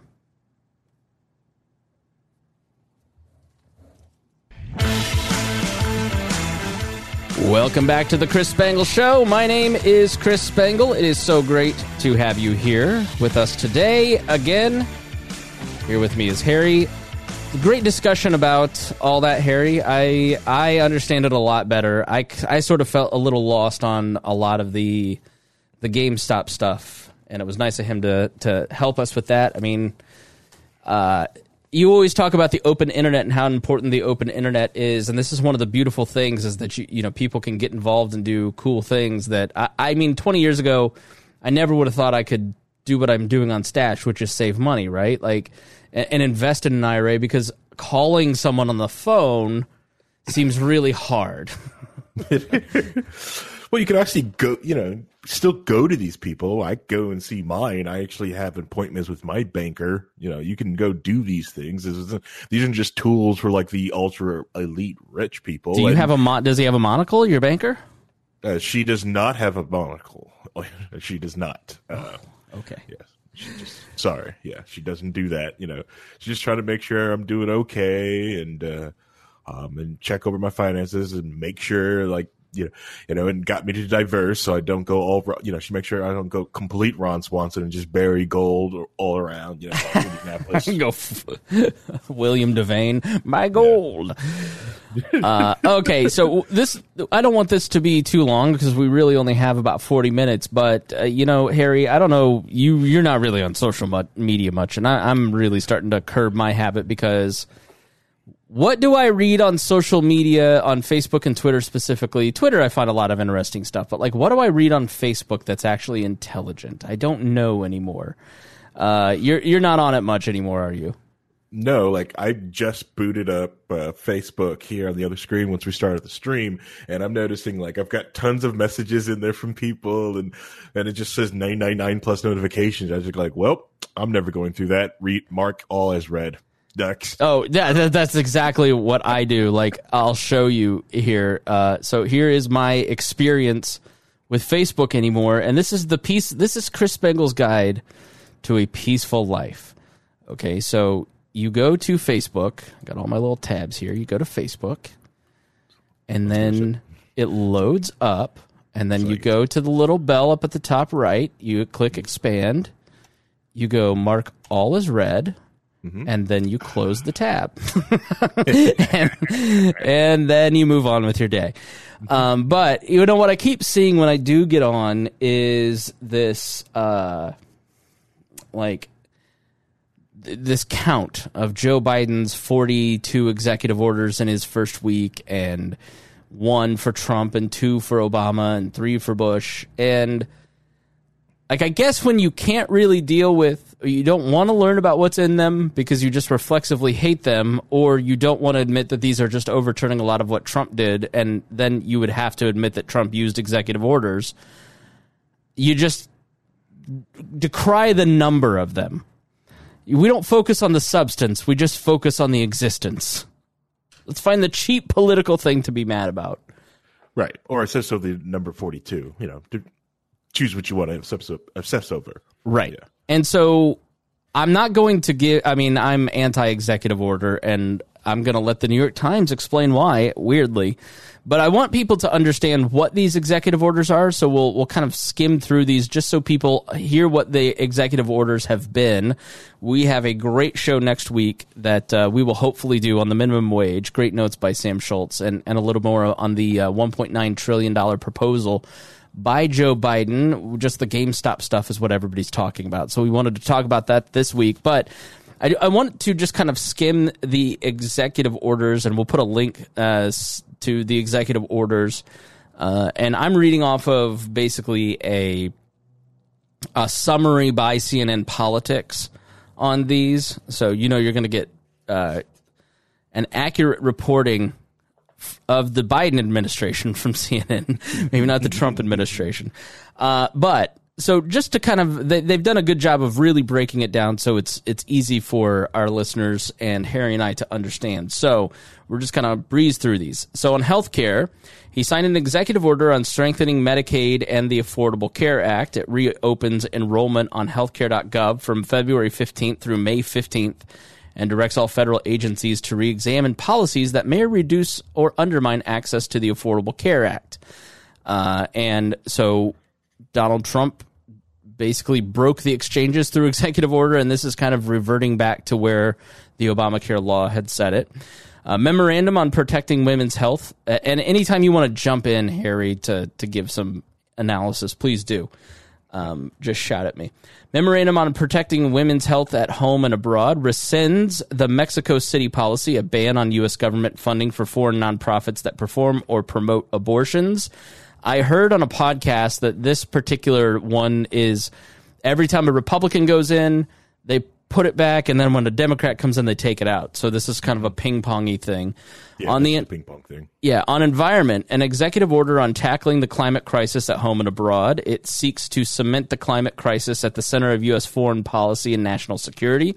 Most notably, it directs the Secretary of the Interior to pause on entering new oil and natural gas leases on public lands or offshore waters. This is reverting uh, a Trump executive order, and Trump. I mean, so the, there's two ways to look at this. I mean, because we are we are self sufficient in terms of oil because of fracking and because of uh, jumping into our reserves. And obviously, oil reserves are good, but as are oil reserves necessary as GM this now uh, announced this week that in basically 10 years they're going all electric. Did you see that? Yeah, I saw that, which is a, a pipe dream, and they'll keep pushing that down the line. That ain't going to happen. Okay. That ain't going to happen. That's not going to happen. Uh, one, unless there is some massive, massive leap in battery technology or supercapacitors, which a lot of people, I think, um, Escalaja um, was talking about that last night at Liberty and Chill.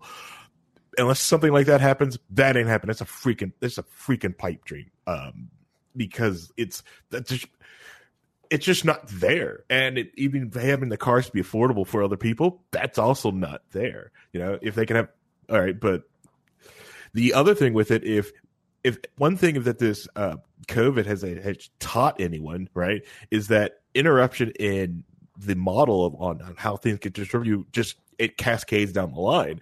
So the idea that you want to move to something else without actually having that in place to be able to do that no, that's just you're you're you're actually screwing someone over in like ten to twenty years when something dries up or a price gets spiked. You know? Yeah.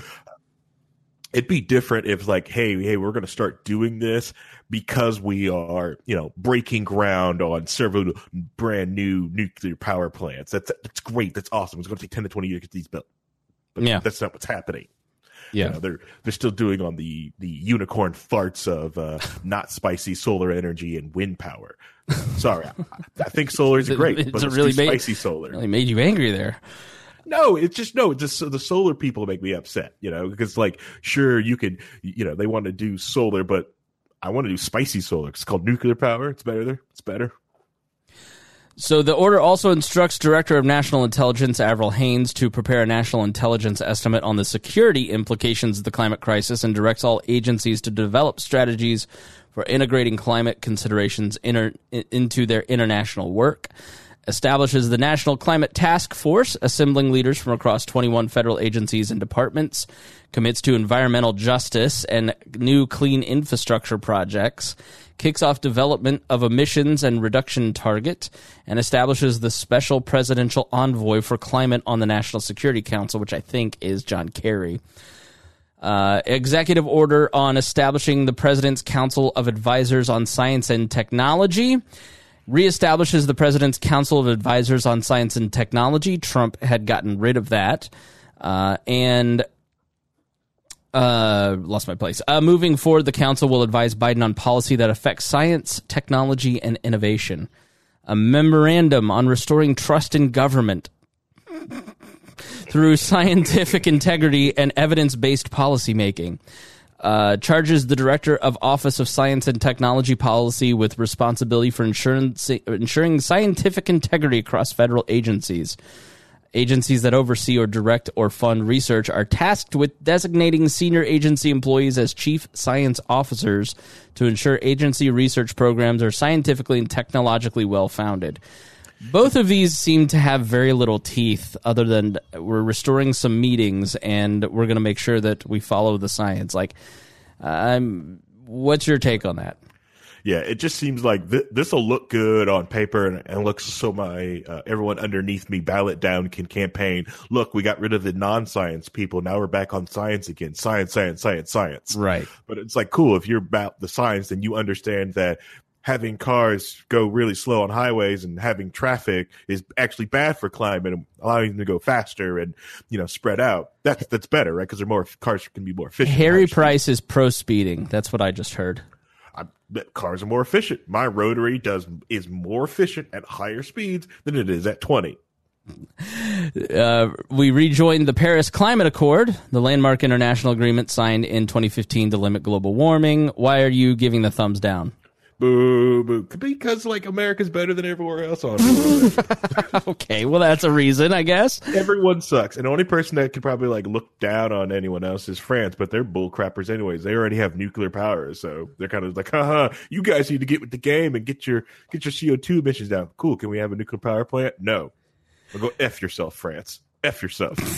okay. An executive order on protecting public health and the environment re- and restoring science to tackle the climate crisis cancels the Keystone XL pipeline and directs agencies to review and reverse more than 100 Trump actions on the environment. Uh, the canceling of the Keystone Pipeline project puts a lot of people out of work, and uh, but on the flip side, it stops a digging project through indigenous land uh, where and and a lot of eminent domain. So, yep. Don't want to get rid of those jobs, but at the same time, we're not for eminent domain as libertarians, are we, Harry? Correct, not for eminent domain, but I'm also realizing, but you have to realize the pipeline is better for the environment than putting it on a gigantic bus or truck trucker and trucking it in or training it in. So, well, it's a so either you're for, so they're for the environment, but now not for the environment. Well, but it's this, like come on. Come there's on. a great new documentary about Thomas Sowell by the Free to Choose Network. Go look up Free to Choose in your podcast app or on YouTube, and you'll see the documentary there. But you know, Thomas Sowell always talked about trade offs, and and the Keystone Pipeline is one of those things where you know Obama denied, wouldn't let it happen. You you remember the uh, Standing Rock face offs mm-hmm. yep. around all this, you know, back under Obama. And then Trump put it back in place, started the pipeline, and now he's canceling it. And this is a great example of why you don't do things through executive order. Uh, mm-hmm. or you know it, it, it can be canceled and it's flip flopping and I'm sure everybody who was in those three thousand workers that would be laid off are, are going yeah you know I'll go work somewhere else or I've got my resume out like you know but it's trade offs right because every action that the government takes isn't black or white always it's trade offs, and often you can't see the trade offs. And so you can greenlight this project and you, excuse me, get the benefits of not having oil tr- tanks and polluting the air as they drive up and down, you know, the Mississippi. Or you have the trade off of stealing people's land to to not have that climate increase. Like, what's the right answer? And that's what what a lot of uh, that's what institutions and what government are all about is like determining those trade-offs and coming to an agreement and mitigating the people who've who've had their rights taken. Mm-hmm. So, uh, so I, I don't have an answer on it. I mean, I don't, you know, I don't know enough about the Keystone Pipeline to give you a definitive answer. I just, the more I read about it, I just think about Thomas Sowell's trade-offs and w- where's the, what's what's the right thing to do. And you know, if if I were president, I would say my involvement is not the right thing to to do. So, um, right, yeah. equity. Uh, an executive order on advancing racial equity and support for underserved communities throughout the federal government rescinds the Trump administration's 1776 commission and directs agencies to review their actions to ensure racial equality. Uh, now, here, listen. Uh. I've seen conservatives complaining, and, and here's the here's stuff like this one, right? Well, well, well. If it isn't the consequences of my own actions, fi- like if you didn't want any of this stuff to happen, then the why was he governing by executive order? He had 200 and some executive orders, just like Barack Obama did. Uh, he was uh, he was he could have he came into the presidency with all three uh, the, the House, the Senate, and the presidency, and arguably the the you know got the the third branch, the judicial branch, mm-hmm. and then in 2020 he lost the presidency. And it's like when I see Republicans complaining about Biden and his executive orders, and especially something like this that like just remove something that he proactive that Trump proactively did via executive order. Mm-hmm. The federal government should not be involved in history and what is history or not. Just plain and simple, right? Uh, and his proactive action is being rescinded now. Well, then you should have won the election. And if you don't like that this can be removed by Joe Biden in week one, then don't do it by executive order. Do it through Congress. Work to fix that branch. So it's just sort of like you tell that to Republicans, and it's like, you know, dumb and dumber with they got their fingers in the air and they're going la la la la la la like they don't they don't want to listen. You you had a chance to have a massive victory with Donald Trump because the economy was so good, mm-hmm. and then everybody dropped the ball and they continued to drop the ball. So Right. I just sort of look at it and I go, Ugh.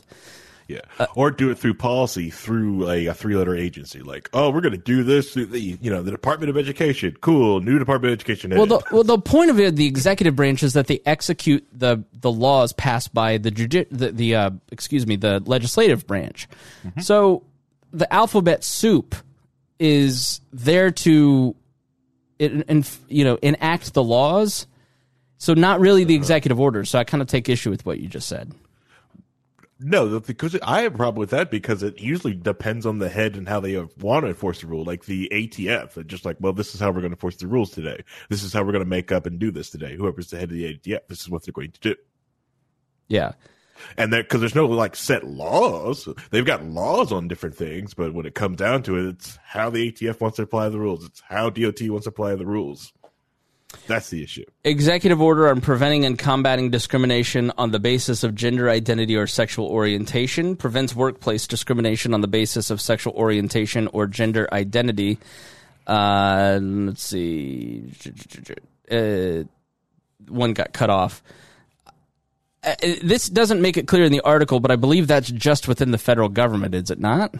Yeah, yeah, that's one where it does that one because those a lot of those rules are already in place on um, um what is it the not EEOC what is it the um not fair housing um yeah there's like hiring standards those rules were mostly are, are in place.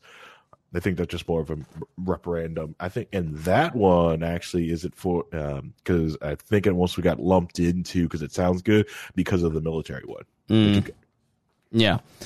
Um, there's also one uh, basically reviewing policy throughout the federal government of bias towards Asian Americans due to COVID. Uh, an executive order on reforming our incarceration system to eliminate the use of privately operated criminal detention facilities. Uh, I'm in for, in favor of getting rid of private prison facilities. Go back and listen to Rachel's story that was posted in the feed about six months ago. You'll hear why. Um, but this is just for the federal level. It's not for state. The federal these executive orders really only apply to the federal government. So everybody gets bent out of shape about you know trans rights, but a lot of or, or you know we're protecting uh, quote unquote protecting Asians. Well, it's just reviewing policy, and a lot of this is grandstanding by Joe Biden to look like he's being active right? Sleepy Joe Biden is trying to use executive orders to appear a certain way to communities, to pres, to the press, to his supporters, and a little bit to inflame the other side, so they start criticizing him, so he has some credibility, uh, in my opinion. So. A lot of this is not relevant to your life, but you'll see people losing their minds over some of the more, uh, specifically the racial stuff, where everybody gets really mad about racial stuff, Harry. Yeah, it's it's a very sensitive topic and it makes people uncomfortable. So Um, let's see. Executive blah blah blah. Memorandum on redressing our nation's and the federal government's history of discriminatory housing po- practices and policies. directs the Department of Housing and Urban Development to review the Trump administration's regulatory actions for their effects on fair housing and then to take the steps necessary to comply with the Fair Housing Act. And I swear I had written a note down and I completely forgot. But like the Trump administration did something fairly egregious uh, in allowing discrimination in housing, and this is reversing that. Um, but man, I wish I, I'm so sorry. I don't don't have it right on the tip of my tongue. Um, memorandum on tribal consultation and strengthening nation to nation relationships recommits the federal agencies to engage in regular, robust, and meaningful consultation with tribal governments. An executive order on enabling all qualified Americans to serve their country in uniform reverses the Trump administration's ban on transgender Americans joining the military. Um, I'd like to get, you know, I'm I'm not been in the military. Neither have you. I should text our military buddy and like get their opinion on that. You know, I mean, and see what they they actually think about that. But I know that we I talked to him about it previously. and He was kind of like, I don't really care. Um, but all all of these are great red meat for both sides of the culture war to to get ticked off and fight. But in reality, there's very little policy that took place in any one of these executive orders. For the most people I, I do talk to, like, we're in the military. When you ask them about the trans thing, they're just like, can you do the job? That's all that matters. Yeah, Can and you I do the job. I wonder how many people. I mean, is that like fifty people? is that Yeah. ten You know, what's the what's the actual number Um, like percentage of trans people in the military or just trans people, period. in the military? Yeah, it's it's probably going to be probably roughly like hundred people at the most if you give them, especially if you just think about like the percentage of the population which is trans, then then you cut that again for people who actually go into like active military or just the reserves. Yeah, So Yeah. then it gets cut- yeah. Uh, the economy executive order on ensuring the future is made in all of America by all of America's workers strengthens buy American rules by closing loopholes and reducing waivers granted on federal purchases of domestic goods. So this is directing the federal government's purchasing to buy American to uh, select American products first. Uh, executive order on protecting the federal workforce. This restores collective bargaining power and worker protections for federal workers and lays the foundations for a $15 minimum wage. So basically, the minimum wage for federal workers has been increased to $15. As head of the federal workforce, Joe Biden has every uh, every right to do that. As president, he he is the boss of federal workers, but it is a, a bit of a Trojan horse for the fifteen dollar minimum wage, which we'll talk about next week, and restores collective bargaining power. Collective bargaining, Harry, is basically a group of government employees holding hostage taxpayers. Uh, and so the Trump administration was right to to break that, and I don't like that it's been restored. But again, he won, and that's how it is. And uh, you know, executive order on economic relief related to the COVID nineteen pandemic calls for assistance to those who are struggling to buy food, missed out on stimulus checks, or are unemployed. Um, I don't know a lot of details about that uh, other than just what it says. Um, pausing federal student loan payments extends the existing pause on student loan payments and interest for Americans with federal student loans until at least September 30th. So you can uh, just av- forget about paying your student loans. This is this is an extension of one of Donald Trump's executive orders, by the way. If I don't have a student loan, can I get that applied to like a mortgage? Yeah. Extended eviction and foreclosure moratoriums. Extend the existing nationwide moratorium on evictions and foreclosures until at least March 31st. The problem with pausing student loan payments and telling people that they can't get evicted and they don't have to pay. Now, here's the the the shape of the crisis is that one in every 10 uh, according to the Biden administration, one in every 4 renters and one in every 10 homeowners has missed at least one payment in 2020 for for everything. And so there's obviously a huge huge issue with Mm-hmm. payment, but if you put a total moratorium on it for months and people don't pay, when you lift that, you have you have created a bubble, and so now you saw the story that if this didn't get signed, nine million people would be out of a home. In you know, so those those well int- you just delayed the inevitable. So it's not. It makes people feel good that they are doing something, but in reality, they're giving people false hope because you will eventually be evicted if you don't pay. Mm-hmm. Anything else, here? It's the reason why, like, uh, some people, it's like, you have this extra house. Why have you not rented it out yet or sold it? It's like, well, I could sell it. I could easily sell it. I could probably make a lot of money selling it. Right, because you have two homes. You're very out. wealthy, right? Yeah, my goal is to rent it out. And since I, you know, I know I get a renter and I can't evict them right now, it's like, wow, I'm not renting to nobody. I'd rather let that house sit empty, use it as a big storage unit right now. And that's what I've been doing, using the storage unit, buying pieces to buy another house because I'm one of those awful people that are banking on once the housing foreclosure happens that I'm going to start buying up more properties. Yeah. That's why we're waiting to buy a house. It, you know, there's rumor of a fifteen thousand dollar tax credit, and there will be foreclosures at some point. Uh, so, uh, COVID 19 executive orders, a proclamation on the suspension of entry as immigrants and non immigrants of certain additional persons who pose a risk of transmitting coronavirus disease. So, this reinstates COVID travel restrictions. So, this is a Biden travel ban, by the way. Reinstates travel restrictions for individuals traveling to the U.S. from Brazil, the Schengen area, the United Kingdom, Ireland, and South Africa. Now, this is because of the new strain of coronavirus popping up in those locations and this is completely useless. There's absolutely no reason for these travel bans. First, just the basic principle that the government cannot restrict free movement. But secondly, it's here. It's already here. And if it's as highly viral, it's 80% more viral. This is completely stupid, idiotic, and just grandstanding. It will do absolutely nothing. It'll feel good. Yeah. Moratorium to extend federal support to governors' use of the National Guard to respond to COVID 19 and increase reimbursement and other assistance to provide to states. Directs the federal government, basically FEMA, to expand reimbursement to states to fully cover the cost for National Guard personnel and emergency supplies. Now, uh, I don't know all the details of this story, but if the federal government is mandating that the National Guard be deployed to certain areas, uh, then the federal government should have to pay states and localities and private businesses uh, under basically the principle of what's called takings. The government forces you to do something, they they have to give you money for the house that they took through eminent domain. Uh, so, Yep. uh, any go ahead. Oh yeah.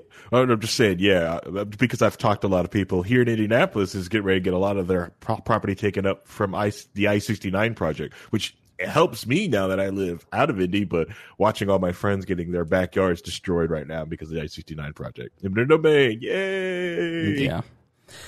Uh, uh, executive order on a sustainable public health supply chain accelerates manufacturing and delivery of supplies for vaccination, testing, and personal protective equipment. Uh, b- b- b- it's and to help expand testing capacity. I'm missing something here.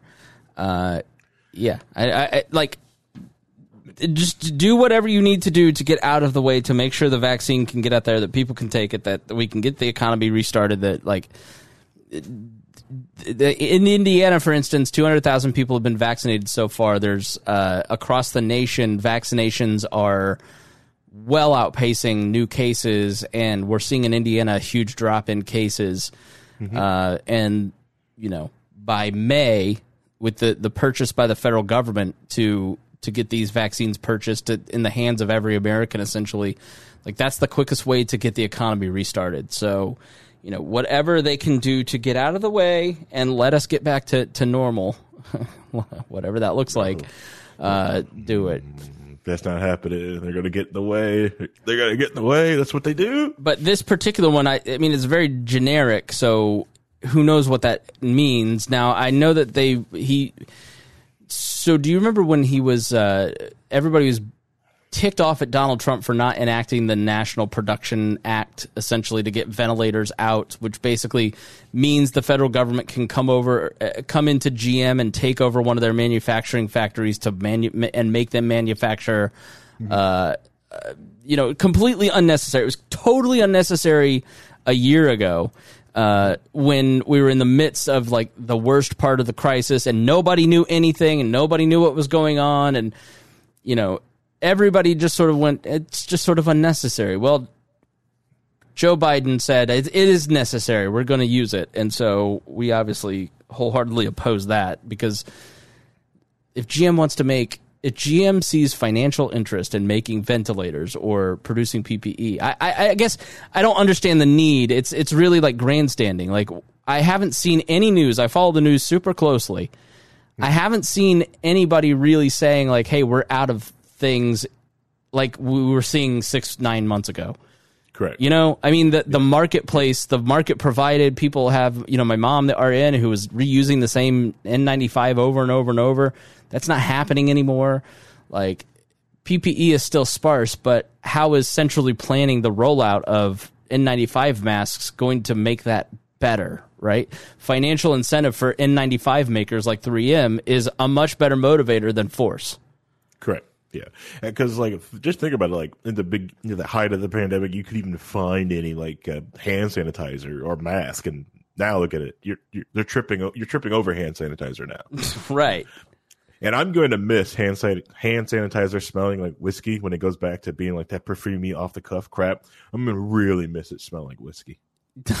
well, did you hear the interview I did with Mary Ruwart on the non aggression principle that we talked about the FDA and they were forcing all of these uh, whiskey folks, they just stopped making it because the FDA came to all these distillers and said, you need to put this poison so people won't drink your sanitizer because alcoholics drink hand sanitizer or used to to to like because they weren't allowed to buy booze for whatever reason.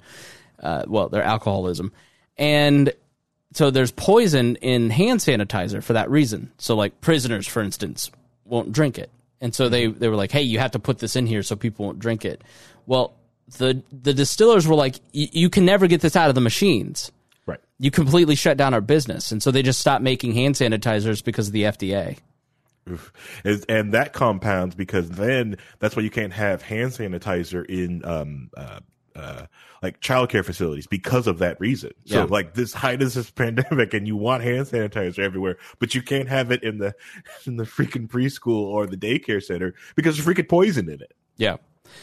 Uh, executive order on improving and expanding access to care and treatments for COVID 19 establishes a preclinical program to boost development of therapeutics in response, uh, which speeding up the timeline to. The, all right, good.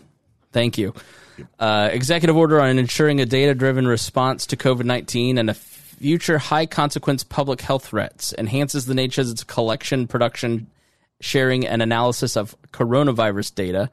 Uh, the Trump administration was absolutely horrible in trying to centralize the COVID data, take it away from the CDC, which had multiple reporting buckets. And a lot of the problems around reporting was the Trump administration trying to centralize a decentralized system uh, and quote unquote make it better, meaning manipulate it to make Trump look better so he could get reelected. So this is a good one. Create more vaccination sites. Direct FEMA to create federally supported community vaccination centers. Uh, executive order on. All right, so let me ask you this because um, Wickender on uh, Twitch here says, I'm going to go against the libertarian grain here and say I think there could be a role for FEMA to facilitate vaccine distribution. As an anarchist, Harry, the greatest threat to the economy is the virus. The vaccination is the, the way to get out of that problem.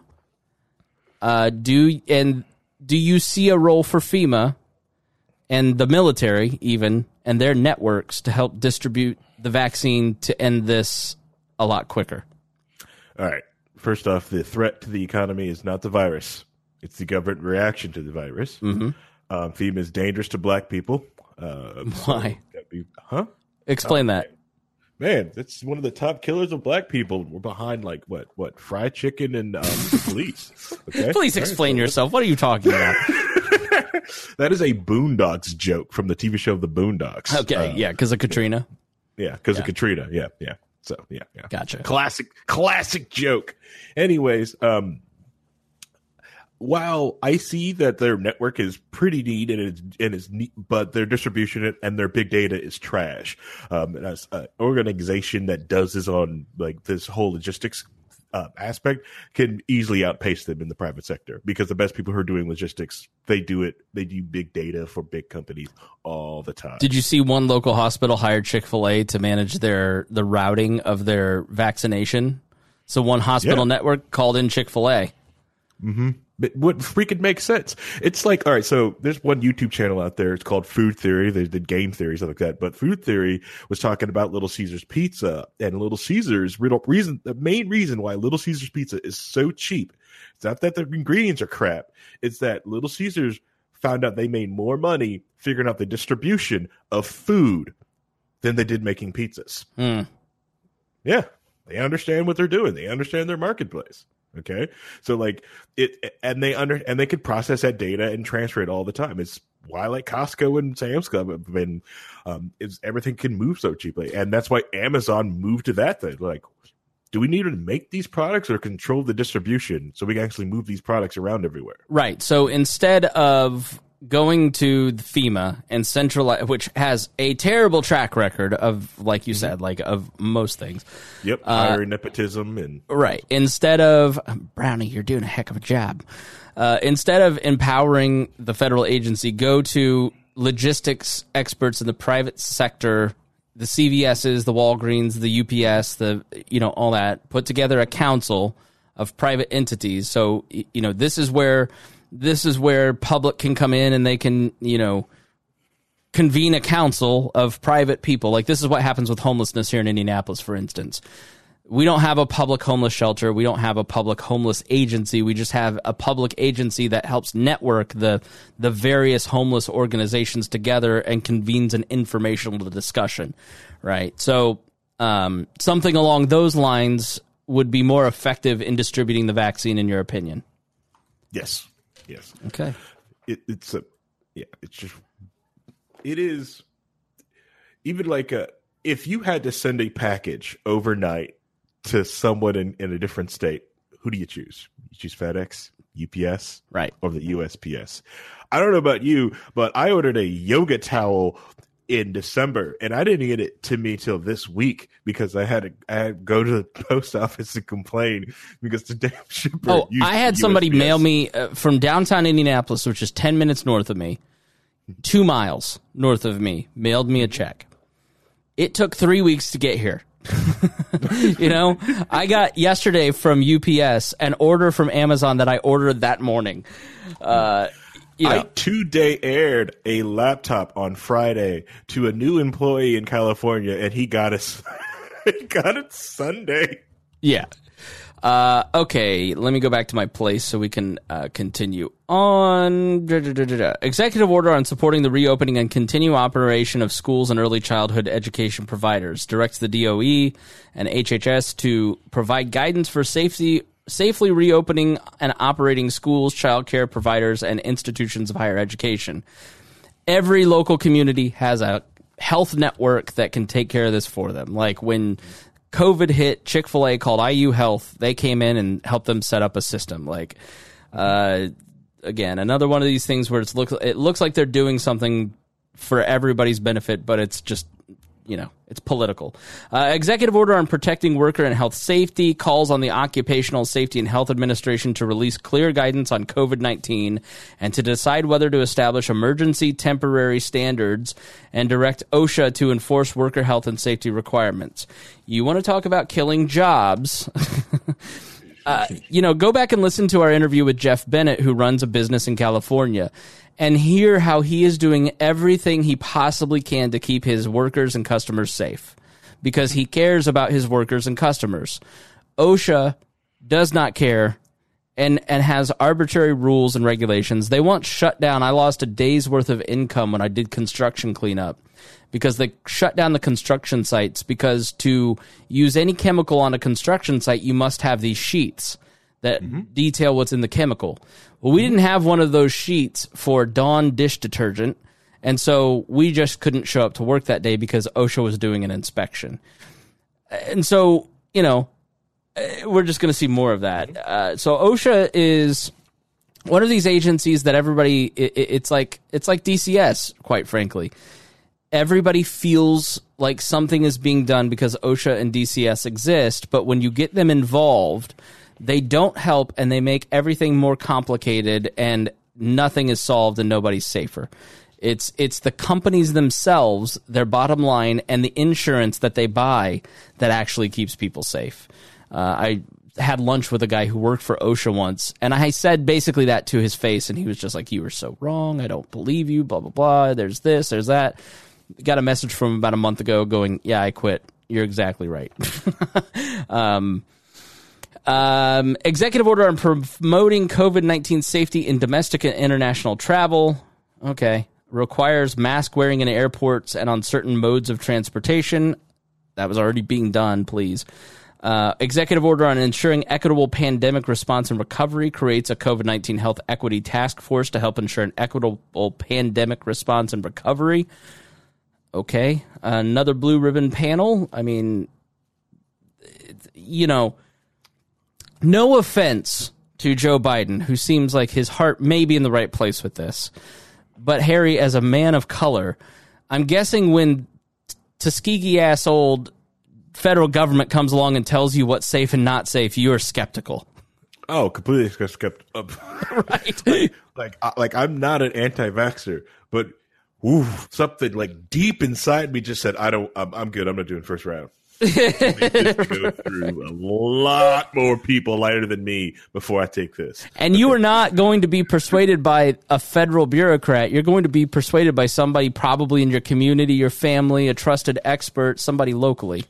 Correct. Yeah. Yeah. I make sure my doctor and uh, my other doctor check, you know, checks it out, make sure it's okay, and then I'm gonna make sure I give it to the expendable um, sister first, see how she reacts, and then I'll probably take it after. And I'm not, like I said, I'm not an anti-vaxxer, even though I did make sure on my daughter's um, birthday because she got marked down as white, so she gets the good vaccines when she goes to the hospital. But uh, uh Decreta Bell, our good buddy on Twitch, says Native women agree. this is, this is, sorry, it's just it's just you're not like like hey flu vaccines okay the vaccines are great. I i even can like i've sat there and my limited knowledge of uh, biochemistry you know it, i can get it. I like this thing's awesome. But something deep inside me goes ooh not first round. Yeah. Uh, national security directive on the United States global leadership and s- to strengthen the international COVID response and advance global health security and biological preparedness. Uh, it's a presidential directive to restore America's leadership. Well, that's going to probably take a little bit more work than just uh, an executive order, buddy. Uh, executive order on protecting the federal workforce and requiring mask wearing. And so you'll hear, you know, his promise was we're gonna we're gonna wear masks. Well, he's requiring the federal workforce, which I imagine was already wearing masks, unless they worked at the White House, uh, to wear masks, so he can then say he fulfilled a campaign promise. Mm-hmm. Okay. Um, Yep. Letter to His Excellency Antonio Guterres, which puts uh, it stops the withdrawal from the World Health Organization, uh, with Fauci becoming the head of the delegation to WHO. Did you see that Fauci is the highest federal worker? He makes yeah, like highest paid. Yeah, yeah, he makes yeah. like four million a year. Yeah, yeah. It just shows you like you know like where his bread is buttered. You know, and and everyone's like, but it's the WHO. Yeah, remember the WHO was like burning us? It's like like I, I understand the knowledge base of of the Who, but I, I would say like cool, cool Who, we can be on board, but let's meet in um, Taipei, Taiwan. Okay, let's discuss this. Right. And I, and I need you to say where you're going. Yeah, on camera. It, Biden's worried about restoring the credibility of the United States to these global institutions, but honestly, the World Health Organization, their track record with China a year ago, mm-hmm. y- y'all need to restore some credibility with us. Uh, Correct. I mean, Correct. it's it's you know, Dr. Fauci, I, th- yeah, I don't know if you heard the interview with the Daily with him or read the interview where he was talking about the death threats that he's gotten and like the powder that showed up in his office and he opened this letter and the powder hit him in the face and his daughter and wife were in the room and they all like panicked and mm-hmm. you know which is egregious and you shouldn't do that. You know, he Here's the thing about Fauci. Like, I, I followed the double masking thing because you keep seeing the whole like now it's triple masking. Oh, you're gonna have to wear the whole box box on your face. Here's the uh, ge- the the origin of that story, right? So it starts with a couple people like the poet and Pete Buttigieg wearing two masks at the inauguration, and so somebody you know asks, "Hey, I saw them wearing two masks. What do you think of that, Doctor Fauci?" and and he kind of always off the cuff goes, "Well, you know, I'm sure that's more effective. You know, you're getting double layer." And then like because Fauci said it, the journalists, you know, at BuzzFeed and all these other places, like, well, now we have to wear triple masks. We have to like they like really push it. Like I always find like the the response to Fauci on both sides is so overblown because he'll kind of say things off the cuff and give his opinion on it and be open and just like instead of political, he's just like, yeah, I guess that could probably be the case. And then like you tune into right wing Twitter, Twitter five minutes later, it's like he's going to enslave you with double mask and you're going to get anal swabs. And then you turn on, uh, you know, the left wing journalist and it's St. Fauci today said that we all must, and he never said anything like. You know, it's common common sense that if you wear two masks, it's far more effective. you know, and and then he uh like he'd just straight up be disrespectful to Donald Trump's face, and then he did it to Joe Biden this week too. Like, you know, he'd always, well, I don't think that's true, and people would apparently just be furious with him in the Trump administration when he would counteract. Uh, and then he did it this week to Joe Biden, where they said something, and he's like, eh, I don't think. Oh, it was the um um oh it was the ba- the straight up lie from the Biden administration that that there was zero covid vaccination plans. So I expect we'll see a lot of this. Like you'll see a lot of articles about how Donald Trump didn't do anything because Donald Trump was lazy. But there was this this story out that, you know, there's no plan. There's no vaccination plan. We're starting from scratch. And Dr. Fauci just gets up in a press conference goes, "Well, that's not true. There's a lot going on." And apparently the Biden administration was unhappy with Anthony Fauci. So, you know, it's just interesting to watch everybody's reaction tribalistically to this stuff. Correct. You know, and rectal swabs of COVID nineteen is far more accurate. Far more. If you can't get people to wear a mask, yeah, China is now saying that it is far more accurate to do anal swabs for COVID testing. oh, man. I mean, I haven't had to get a COVID test, thankfully, but I don't know. Would you rather get an anal swab or would you rather have them like puncture your brain like they do? Well, if I can hit the bar first, I'll probably do the anal swab. All right, if I'm honest. Okay. Okay. It's um I don't know, like I just I think my nose is just I just don't want them in my face that way. But they're back there. Go ahead. Go ahead. I don't go back there. I wouldn't go back there personally if I was you. okay. Uh, okay. Uh, executive order on organizing and mobilizing the U.S. to provide a unified and effective response to co- combat COVID 19 and to provide U.S. leadership on a global health and security. This is just signaling to world agencies that we're back in the game. We're not going to be like Trump was and surly and non cooperative. Uh, on the census, executive order on ensuring a lawful and accurate enumeration and apportionment pursuant to the, d- decennial census requires non-citizens to be included in the census and apportionment of congressional representatives. I don't know that I agree with non-voting people being included in a census for congressional districts. I have to think about that more, but you know, human beings are living in a district and deserve representation, right? Like the whole representation without uh, well, I don't know what whatever it is. Uh, Taxation without representation. thank you. Well, Um, the- but I have to think on that more. I like the idea of it because of the simple fact that uh, if uh, because it begs the difference, the question is like, what is technically a citizen, and that makes me even like happier because it's like, cool, if they're counted, then are they citizens, and what does this really mean, and what does it mean to actually be live in the area, and these artificial boundaries that we created, look, they're stupid. Yeah. Yeah. The only other thing I worry about, you know, which it can be a worry, can be a concern, is that if you have like a border and you could just like influx people over just to give yourself your district, you know, your Podun districts more numbers. So I, get that. Uh, what Trump did with the census, Trump basically tried to end the census early, tried to just fool with it, not count Right. people. Like he you know, this is really important. This is like a constitutionally mandated thing that there's tons of federal funds and congressional districts and everything's tied to this and electors. Like, it needs to be done right. And so, you know, I agree with this one. You need to make sure the count's right. Um, immigration, preserving and fortifying deferred action for childhood arrivals strength, strengthens DACA after Trump's efforts to undo protections for undocumented people brought into the country as children. DACA should be done through. Trump was right back in the day. DACA should be done through Congress.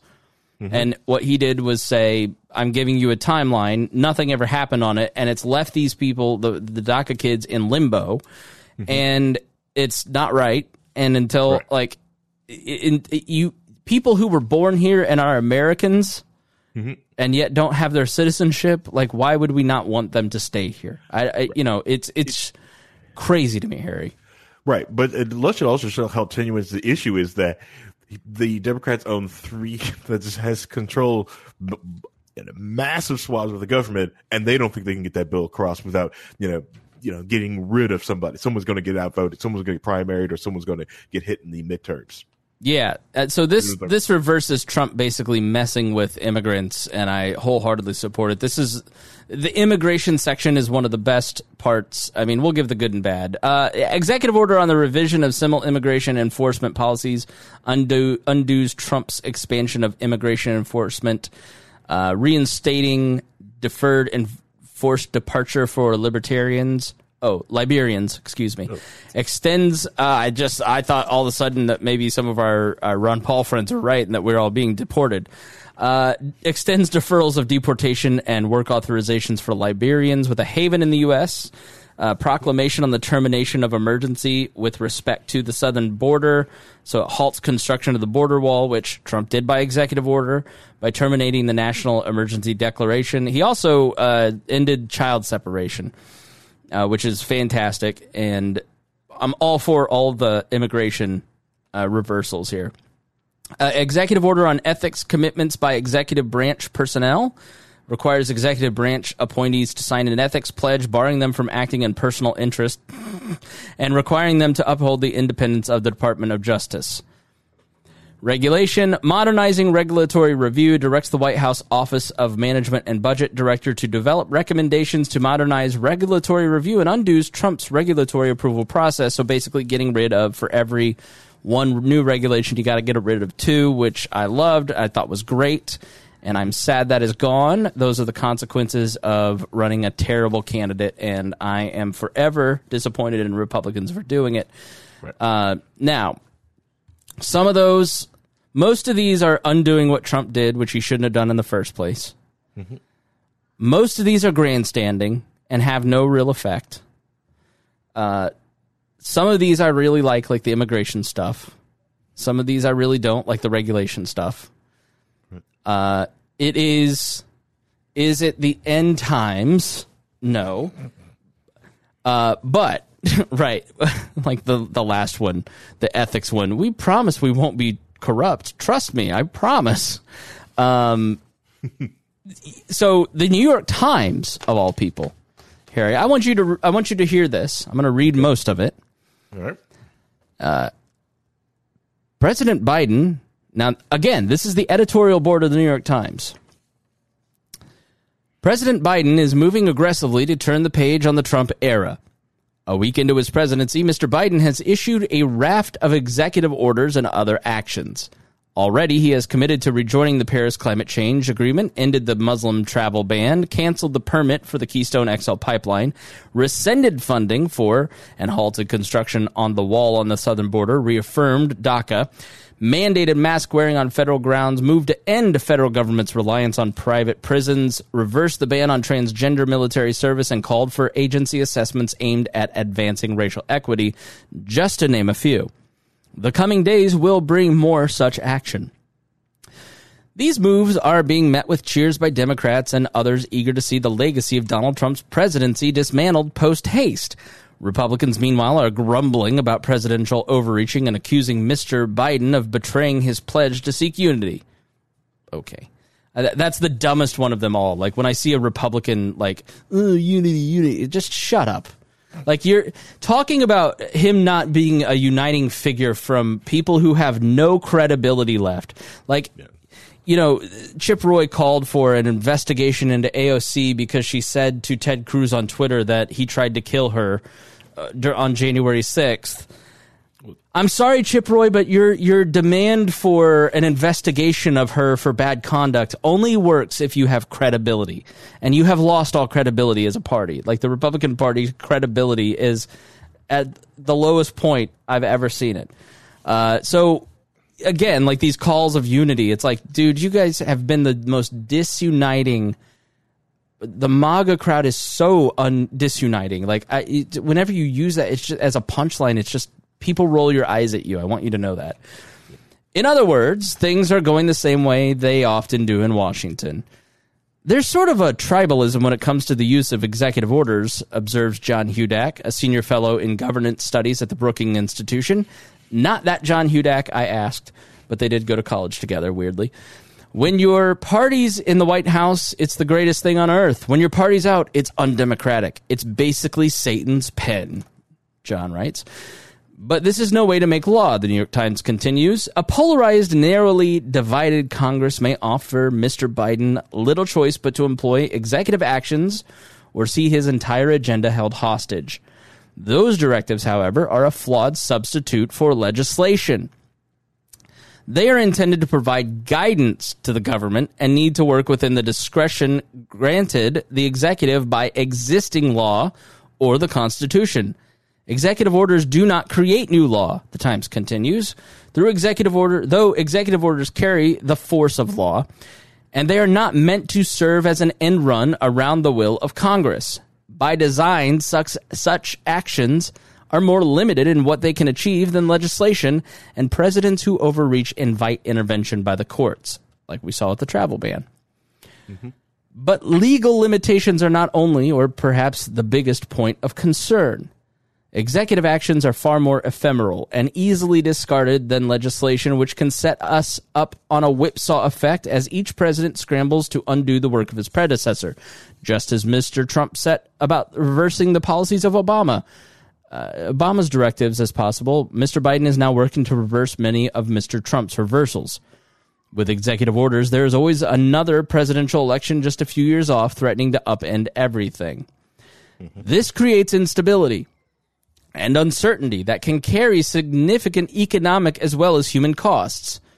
Just consider how the Dreamers, immigrants illegally brought to the United States as minors, have had their lives disrupted in recent years. Mr. Obama established DACA to protect them from deportation. Upon taking office, Mr. Trump moved to end the program, setting off years of legal challenges and throwing these people's lives into a nightmarish limbo. Mr. Biden now has moved to reaffirm, reaffirm the protections. The fragility of the dreamer's status has been laid bare. Presidents have wide latitude, both constitutionally and statutorily, to set immigration policy. But the dreamers deserve better than to be subject to the whims of whoever holds the White House. It is long past time for Congress to establish a clearer, more permanent path for them. Mm-hmm. Executive actions can signal priorities. For instance, Mr. Biden's push to promote racial equity or tackling climate change Mr. Trump was good at the theatrical part of this, if not so much at providing actual guidance. His directives tended to be vague and sloppy, quote, bumper stickers rather than pamphlets, Mr. Hudak put it. Undoing some of Mr. Trump's excesses is necessary, but Mr. Biden's legacy will depend on his inab- his ability to hammer out agreements with Congress. On the campaign trail, he often touted his skill at finding compromise and his decades as a legislator as reasons to elect him over Mr. Trump. The country faces significant challenges to recovering from the pandemic, from a global recession, from years of safety nets and institutions, and trust being eroded. Now it is time for a new president to show the American people what permanent change for a better nation can look like. Did Tom Woods write that, or like, uh, I, I don't know. I read that and I went, they're challenging the whole notion of it, and they're exactly right because the whole point of like just like when we were talking about stability in the last segment, stability brings greater liberty. And so I'm not a doom and gloom. Let's burn it all down. Let's start with, uh, you know, what a collapsitarian. I'm not one of those, right? Because stability is incredibly important for prosperity, peace, harmony, all the things that I care about, and and the end results that I want as a libertarian. And governing by the pen and the phone does not create that stability. It does not create predictability, which is incredibly necessary for people to live out their lives as they need need to live out their lives, right? Like the whole point of libertarianism is for people to self actualize actualize self find their m- meaning in life. uh, and so you you cannot allow the government to constantly interfere and intervene in people's lives because that prevents them from finding happiness, right? Like that's the whole mm-hmm. point of the Black Lives Matter movement, for instance.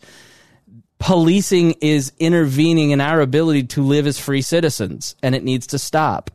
It's the whole point of the the lockdown protest last year. You're intervening in our ability to run our businesses and live our lives as we see fit uh, and to protect our customers on our own, right? Like it's it's the government intervening in people's rights. Self government. Thank you, Facebook user. The whole American system is set up for people to have a predictable, stable government that gets out of the way that lets them self govern. And executive orders and the whipsaw effect that this creates is absolutely unacceptable, and the practice must be ended. And so uh, another another book that I'll recommend is The Cult of the Presidency. Make sure you check that out because uh, it's it's uh, and there's also a great book by the Mises Institute called Reassessing the Presidency, and they talk a lot about the growth of the presidency and why it is uh, a bad thing for liberty and a bad thing for government, and executive orders play a role in that. Um, wrap up on this, Harry. What are your thoughts? Um, is the reason why all these executive orders are getting done right now. He's expending a lot of political capital and he's got a lot of cover right now to get this done. Doing this next year or two years from now, no, not so much. I think he would would you know get flayed in in the media after like this and would seem as almost like dictatorial powers. So, which it it is, and that's so right now. Just and making sure it's all salt and peppered with the um, it's like well reversing Trump and giving him the cover to do all this. That's, yeah. Yeah, and you're absolutely right. Like it's the and the dreamers don't deserve they human beings shouldn't be political footballs. You know, yep. they they are humans. They have rights. You know, and you're not supposed to be able to vote on these rights. Give them the rights that they deserve as human beings. Human rights, natural rights, extend to people who aren't citizens of that country.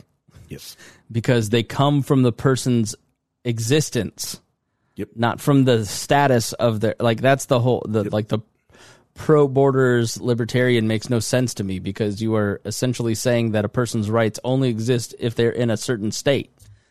Uh no, that's not the natural rights tradition. right. Yep.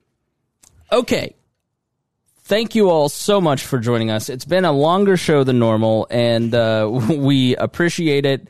Uh, we appreciate you being here. We appreciate you watching. If you learned something, if you like the show, then please share it with your friends. Make sure you go back and listen to the shows from this previous week. Harry, thank you so much for being here. Thank you, thank you. Uh, Miss Reinhold. And we'll be back next week. We'll talk a little bit about the minimum wage. Thank you so much for listening to the Chris Spangle Show.